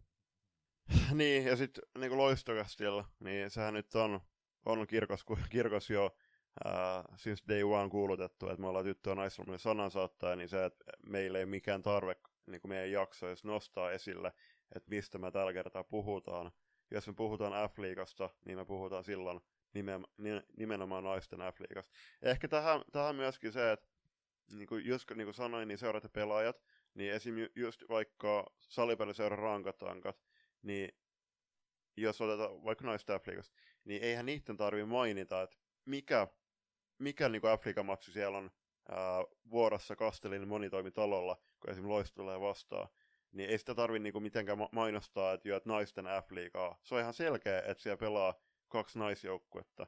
Niin mun mielestä ehkä se lähtee siitä, että niinku luovutaan noiden termien käytöstä niinku tietyiltä osin, ja sitten nostetaan vaan, vaan niitä sarjoja esiin, että oikeasti, että jo, täällä on nytten divari, divaripelit, jossa pelaa vaikka haukipu, haukiputaan hei, heittoja O2 Jyväskylän vastakkain. Niin, tarviiko valmiiksi pureskella ihmisille sitä, että mikä se on se kumpaa sarjaa siellä sitten pelataan, että onko se miesten vai naisten divaria. Et onko se pakko antaa heille niin kuin valmiiksi sille lintuemomaisesti, vai riittääkö se, että, että sä ilmoitat, mikä ottelu, ja sitten sä oletat siltä yleisöltä, joka paikan päälle tulee, että he on tarpeeksi tietoisia siitä, että mihin he on tulossa. Ja toki siis näissä junnusarjoissa, niin esim. Puhutaan T18, niin mun mielestä siinä se T on varsin hyvä hyvä kirjan, kirjan niin kuin, kirjan siihen alkuun, koska puhutaan myöskin P18 näin, niin ne on varsin, siis se, se riittää mun mielestä, kun äh, on vaikka ottelumainos, jos mainostetaan vaikka T18 Ervi vastaa Saipa, niin se on, se on totta hyvä, mutta se just, että ei, ta, mun, ei ole mitään tarvetta tarvetta niin kuin sitä tyttö- ja naiselementin eri, erikseen sit nostaa, koska kuten sanottu, me ollaan ää, ka, tyttö- ja naiselementin asialla ää, ja kaikki muut seuratoimijat, niin, jotka on, on niin, että nostetaan, er, nostetaan niitä otteluja ja sarjoja eri, eri tota, esiin, mutta mitään ää, näiden termien viljely ei mun mielestä jatkossa välttämättä tarvi, tarvi koska yhtä lailla se on salibändi, mitä se on poika- ja miestenkin pelissä. Toki tuossa se, että T18 ja P18 itsessään jo kertoo, että kumpaa sukupuolta niin. siinä mennään. Sama niin kuin periaatteessa mm. F-liigassa se, että sä mainitset F-liiga A tai F-liiga B, niin kaikki tietää heti, että toi on se naisten puoli. Et siinä suhteessa, että miten, miten sä sitten erottelet sun isossa mittakaavassa, että jos sä mietit, mietit sellaista maailmaa, missä me ei erotella näitä sukupuolia toisistaan sen takia, että ollaan mahdollisimman tasa-arvoisia, ja sä menet vaikka salibändi tulospalvelusivuille, mm. niin miten sä löydät sieltä sen sarjan, mitä sä oot etsimässä, jos ei sitä millään tavalla erotella siellä erikseen jonkinnäköisellä etuliitteellä. Et joku, joku siinä on pakko olla, jotta suuri yleisö pystyy helposti seuraamaan sitä, että mikä se on niin kuin tuossa sanoin, niin, sitä, niin kuin mä meinaan sitä, että me ei tarvitse sitä tyttösäpää ja naissalevändiä erikseen nostaa esille, vaan nimenomaan, että niin, no joo, siis niin kuin sanoit, niin se, että okei, että naisten ykkösdivisioona, mutta sitten taas, että jos me keskustellaan asi, niin kuin tästä kyseisestä sarjasta, niin sitä ei hirveän monta kertaa tarvitse nostella esiin, vaan se, että ehkä noin naisten naisten, di, naisten divarit, naisten elastivarit ja näin, niin ehkä ne on tarpeellisia termejä nimenomaan siellä niiden sarjan tilastoineissa, jotta isompi yleisö löytäisi. Mä näkisin tähän, että se helppo, helppo johtopäätös ja ratkaisu tälle asialle on se, että me lisätään se persona, persona tai niinku sukupuoleen liittyvä nimike myös niihin miesten sarjoihin. Siellä on jo. Niin, mutta ei esimerkiksi F-liigassa, niin sitten se olisi niinku miesten F-liiga ja naisten F-liiga. Niin sitten se tavallaan tuodaan, sä et poista sitä kummaltakaan, vaan sä tuot sen niihin molempiin. Et jos sä meet fliiga.fi vai .com-sivulle, niin se ensimmäisenä heittää sut miesten F-liigan sivulle, mutta F-liigasta kun puhutaan, niin suuri yleisö kuvittelee sen miesten F-liigana.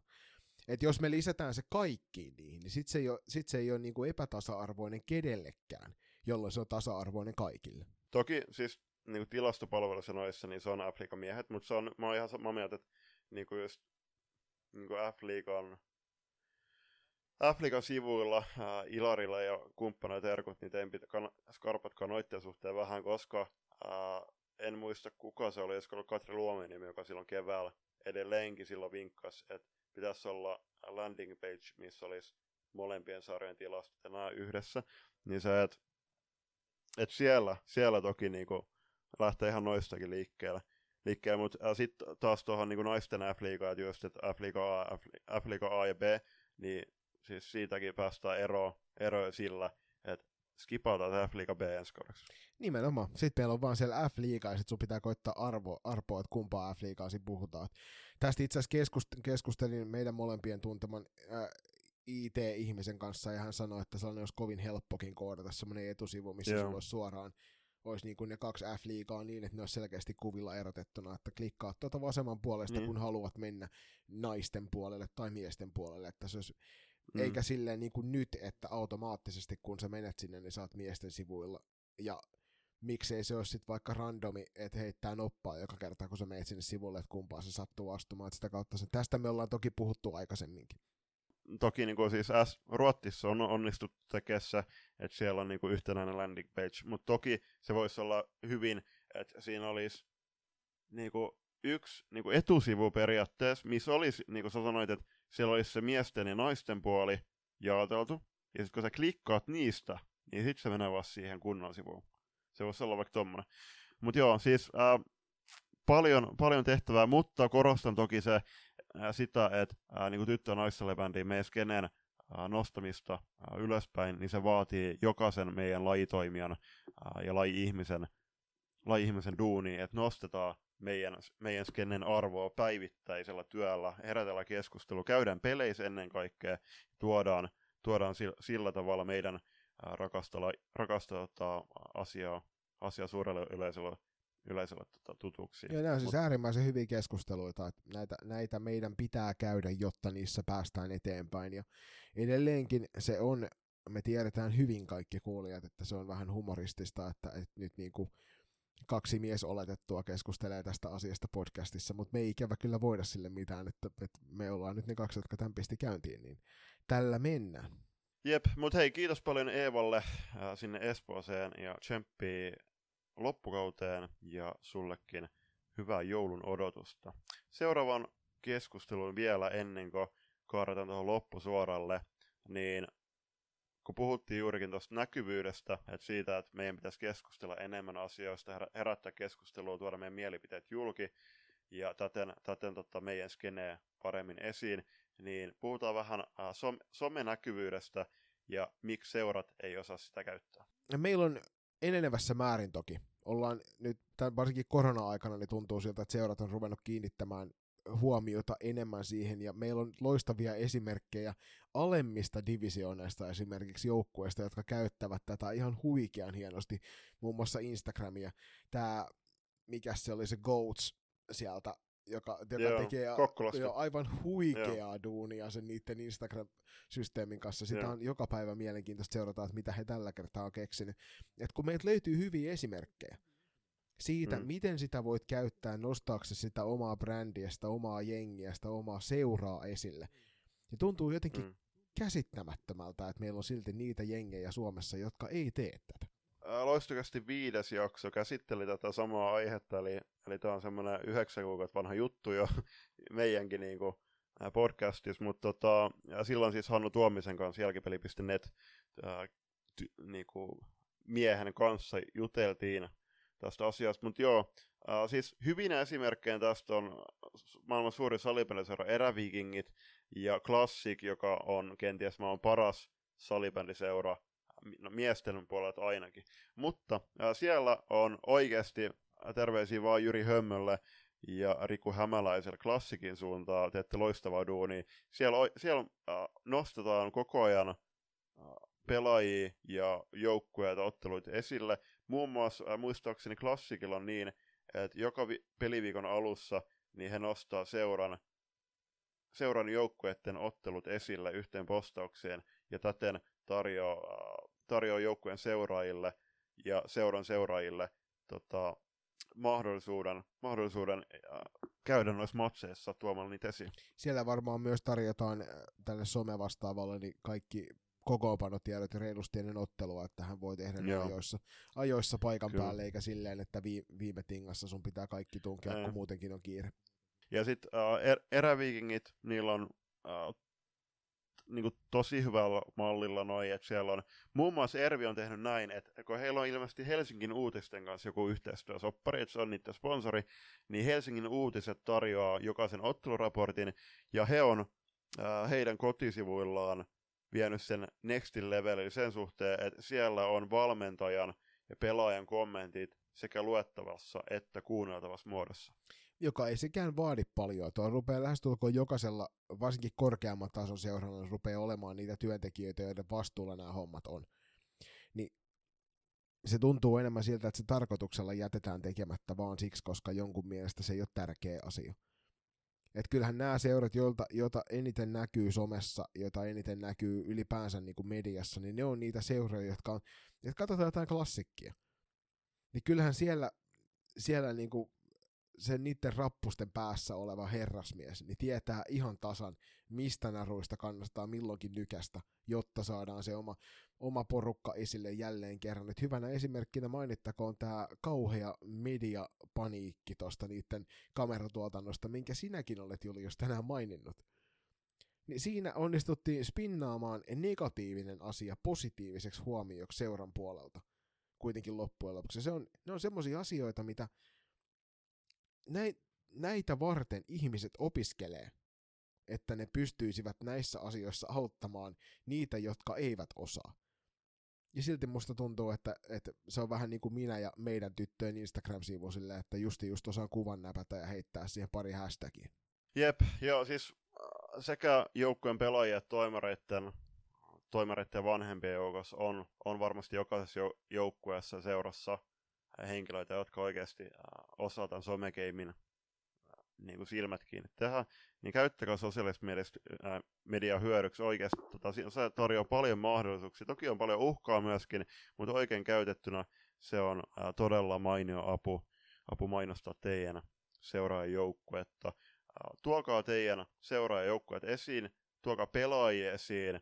Ää, nyt on siis, me, me, me ollaan tehty takeovereja, myöskin ää, tässä shoutout Velhojen akatemian joukkueelle, niin tämä joukkue on ää, yksi niistä, jotka noita takeovereja tekee, ja siellä on tosi niinku, keksileitä postauksia, ja oikeasti niinku, ne, totta kai ne pelit on, on ne pääjutut aina niissä tota, ottelukalentereissa, mutta äh, siellä on paljon, paljon puheenaiheita ja juttui, mitä ainakin mä haluaisin päästä just teidän joukkueesta näkemään. Ja osa, osa Suomen joukkueesta niin pääsarjatasolla kuin myöskin äh, junnusarjoissa, äh, pienimmissä, niin kuin noissa höntsäsarjoissa ja divareissa on, on tota, tämän äh, varsin hyvin, varsin hyvin jo suorittanut. Joo, olka, uskaltakaa olla persoonallisia, tuokaa esi- esille sitä teidän seuran omaa identiteettiä, sillä ei tarvitse kaikkien olla samanlaisia ja mahtuu niihin samoihin laatikoihin, että joskus on ihan hyvä ajatella se laatikon ulkopuolelta ja ruveta tekemään jotain omaa systeemiä. Tähän vielä lopuksi äh, sen verran, että tässä, niin kuin tässä tapauksessa kannattaa klassikkiä sen verran, tota, sen verran niin kuin ottaa, ottaa heistä malliin, niin oikeasti kaikki seurat, niin jos teillä on sekä ää, mies mies että naissalibändi, nais, no, eikö mie, siis mies että ja poika ja tyttösalibändi teidän seurassa, tai sitten ihan ei tarvi olla sitäkään, niin oikeasti se, että ää, se tekisi varmasti niinku, niillä pienemmillä junnuillekin tosi, tärke, tosi niinku, tärkeäksi oloksi sen, että myöskin niitä, niiden matseja ihan seuran päätiliin nostettaisiin esille. Ehdottomasti. Joo, siis täysin samaa mieltä. Niin kuin mä toivoisin tähän, ää, tähän skarppausta ja muun muassa rankkojen ankkojen Äh, johonkin somehenkilön otin itse asiassa yhteyttä tässä päivällä, sanoin, että kun he oli äh, täkännyt meidät johonkin loiston, loist, loiston tai tuohon, nyt viikonloppu oli se äh, rankatankot loistoon, niin he oli täkännyt meidät siihen ehkä vanhasta tottumuksesta, mutta äh, mainittakoon, että me ei ole minkään seuran podcasti, vaan me ollaan itsenäinen toimija, ollaan puolueettomia tyttö- ja sanan saattajia, niin se, että mä sanoinkin, että kannattaa kaikki juttuja, mi- mihin ne haluaa näkyvyyttä, niin ainakin meidät takata, niin nostellaan mielellään niitä sinne. Kyllä. Mutta hei, napataanko Julius nyt tämän pienen monologin jälkeen niin pieni mainostauko ja mennään sitten paketoimaan tämäkin jakso ja sitä kautta tämä vuosi.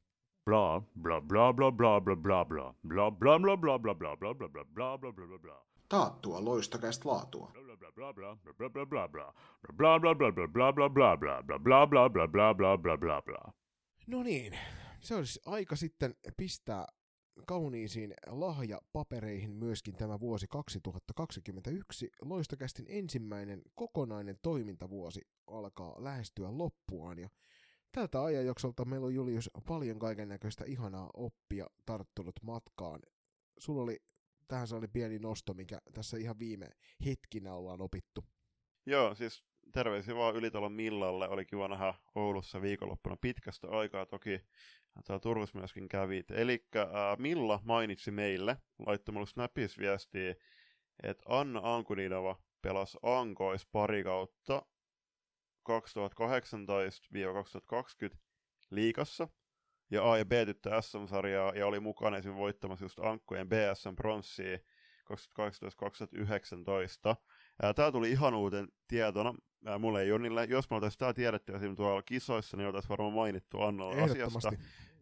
Jep, ja siis äh, jossain kohtaa me ollaan pyydetty Annaa ottamaan, pyydettiin Anna ottamaan meidän takeover haltuun. Kenties voidaan tehdä tällä hetkellä jäähyllä äh, niin kuin, tuumaustaululla oleva valokielas-sarja, ne voidaan Annan tehdä jossain kohtaa, mutta ihan huikea, huikea tota nosto, ja itse asiassa tota, ja milloin jatkaa vielä, että he oli Annan kanssa silloin, kun se vielä Suomessa oli niin hyviä kavereita, vaikka Enkku ei ollut heidän kummankaan vahvuus, ja silloin niin äh, Anna tuli silloin toisen latvialaisen Elisabeth Pavlouskan kanssa Suomen Latviasta.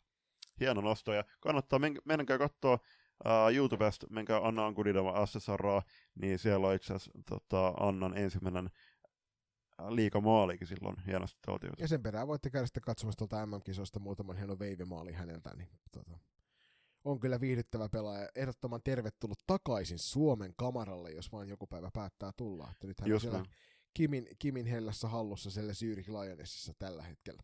Baby maalit aina hienoja vai mitä? Ehdottomasti mä olen kyllä voimakkaasti niiden puolella. Ei, mulla, mulla ei ole mitään niitä vastaan. Mutta hei, tosiaan Julius, nyt on vuosi takana tätä showta, ollaan aika ahkerasti painettu hommia sen eteen, että otetaan pieni tuumaustauko. Millä, millä ajatuksilla kohti joulutaukoa?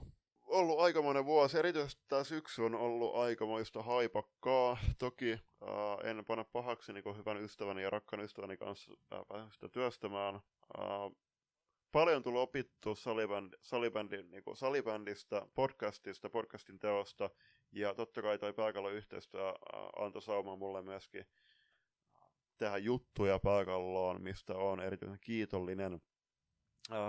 Tämä vuosi jää mieleen salibändin suhteen totta kai U19 kultajuhlista, naista MM-kisoista, mutta siis mä nostan erikseen ja niin kuin y- ykkösjalustalla kaikki kaikki ne keskustelut ja kohtaamiset, mitä me ollaan jokaisen ihmisen kanssa päästy ää, työ, niin kuin tekemään, tekemään, kokemaan tämän vuoden aikana. Ja erityisesti totta kai ää, siitä päivästä yksi lähtien, kun me 12. joulukuuta 2020 meidän ensimmäistä ja tällä hetkellä ehkä huonota jaksoa nauhoitettiin. Niin se voi olla, että tämä on se huono jakso, sitä koskaan tiedä, mutta ainakin äänenlaadullisesti tämä peittoa se edellisen.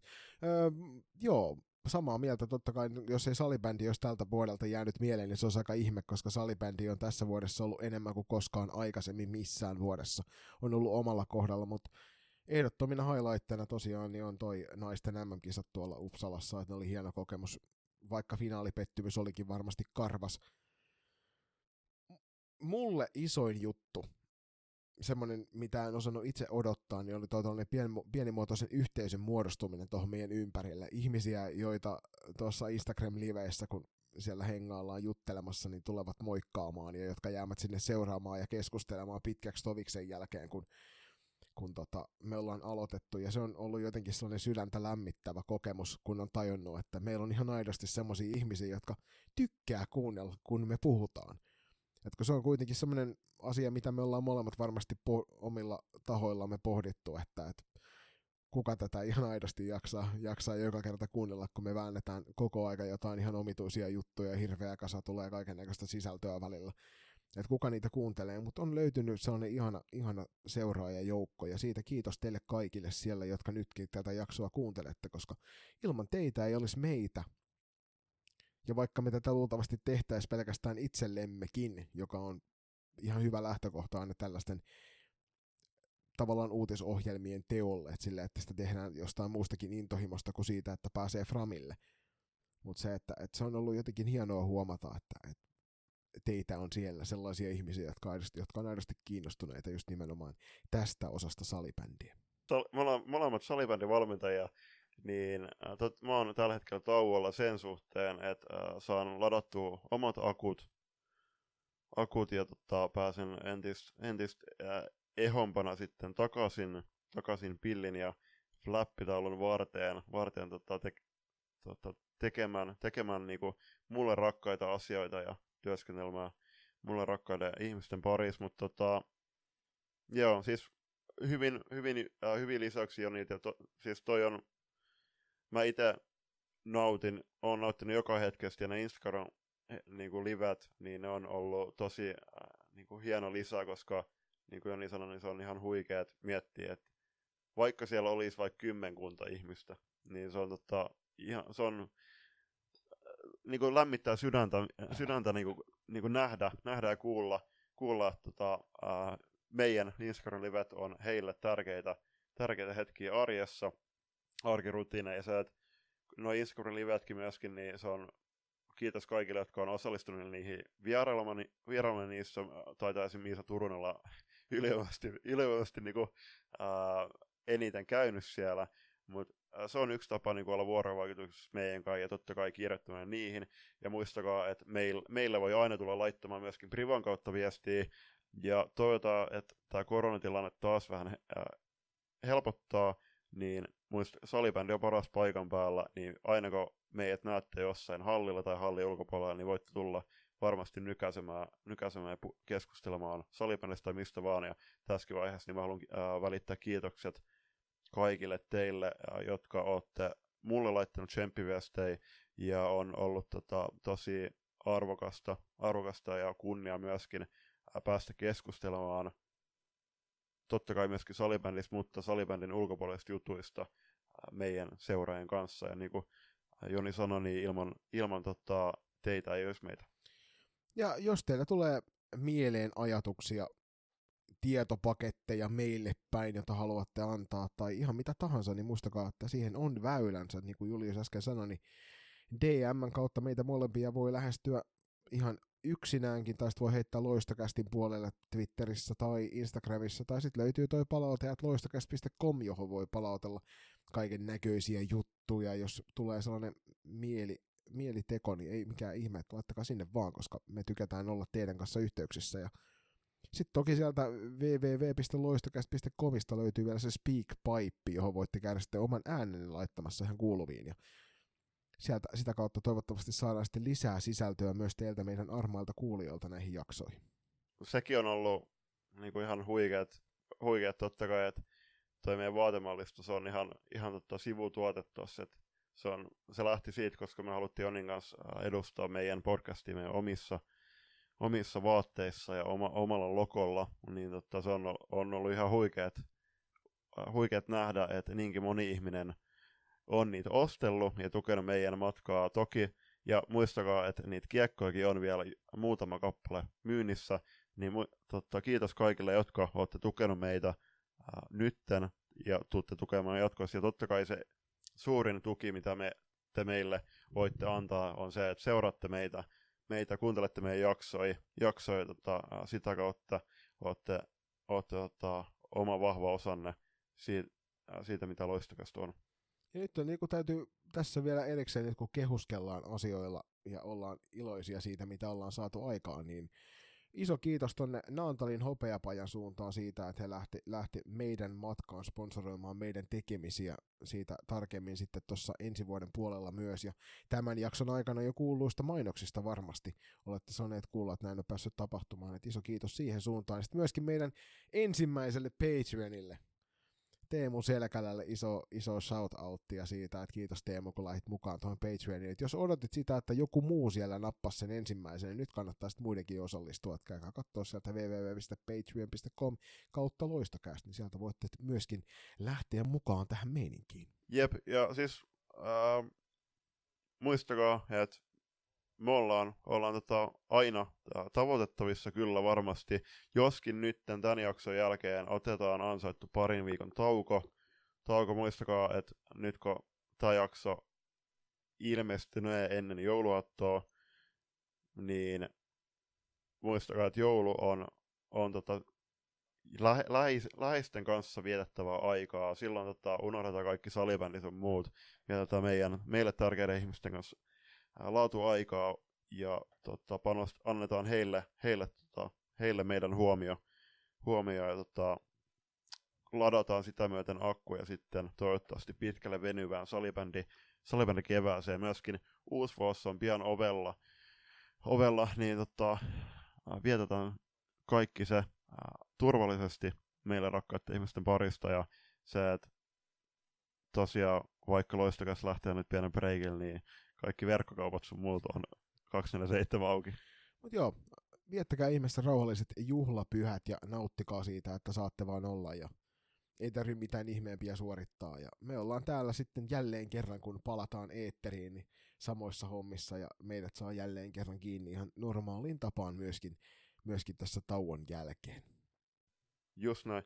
Ja muistakaa se, että tuette meitä seuraamalla meitä missä seuraatte, mutta oikeasti, ää, missä te kuuntelette meitä, Spotify, Google tai Apple, niin se oikeasti merkkaa, jos te painatte sitä seuraat, seuraa nappäintä ja kellosta ilmot päälle, koska kuten ää, ollaan aiemmin puhuttu, niin se on, se, ne, ne luvut on myöskin niitä, mitä me ää, käytetään hyväksi, jotta me tota, voidaan hakea yhteistyötä ja sitä kautta ke- kehittää loistokasti. Uh, ja sitten Spotify on ilmeisesti tulossa myöskin jo niin uudistus. Joo, siis itse asiassa tähän löytyy jo toki sieltä Applen puolelta ja Googlenkin puolelta löytyy se, mutta nyt sä pystyt myös Spotifyssa jättämään arvioinnin, arvostella meidän tekemistä ja sitä kautta myöskin nostaa meidät enemmän näkyviin. Eli siellä tulee semmoinen, että mihin voi tähteä heittää pientä kommenttia, niin se auttaa meitä sitten näkymään vielä laajemmalle skaalalle tässä salibändiskenessä ja toivotaan, että jokainen teistä jaksaisi sinne vähintään sen arvosanan jättää sitten meille. Ja muistakaa, äh, jos te tykkää, tykkäätte näistä jaksoista, niin toivottaisiin, että mahdollisimman moni oikeasti jakaisi niitä jaksoja eteenpäin teidän kavereille, joko sosiaalisessa mediassa tai esim. WhatsAppissa.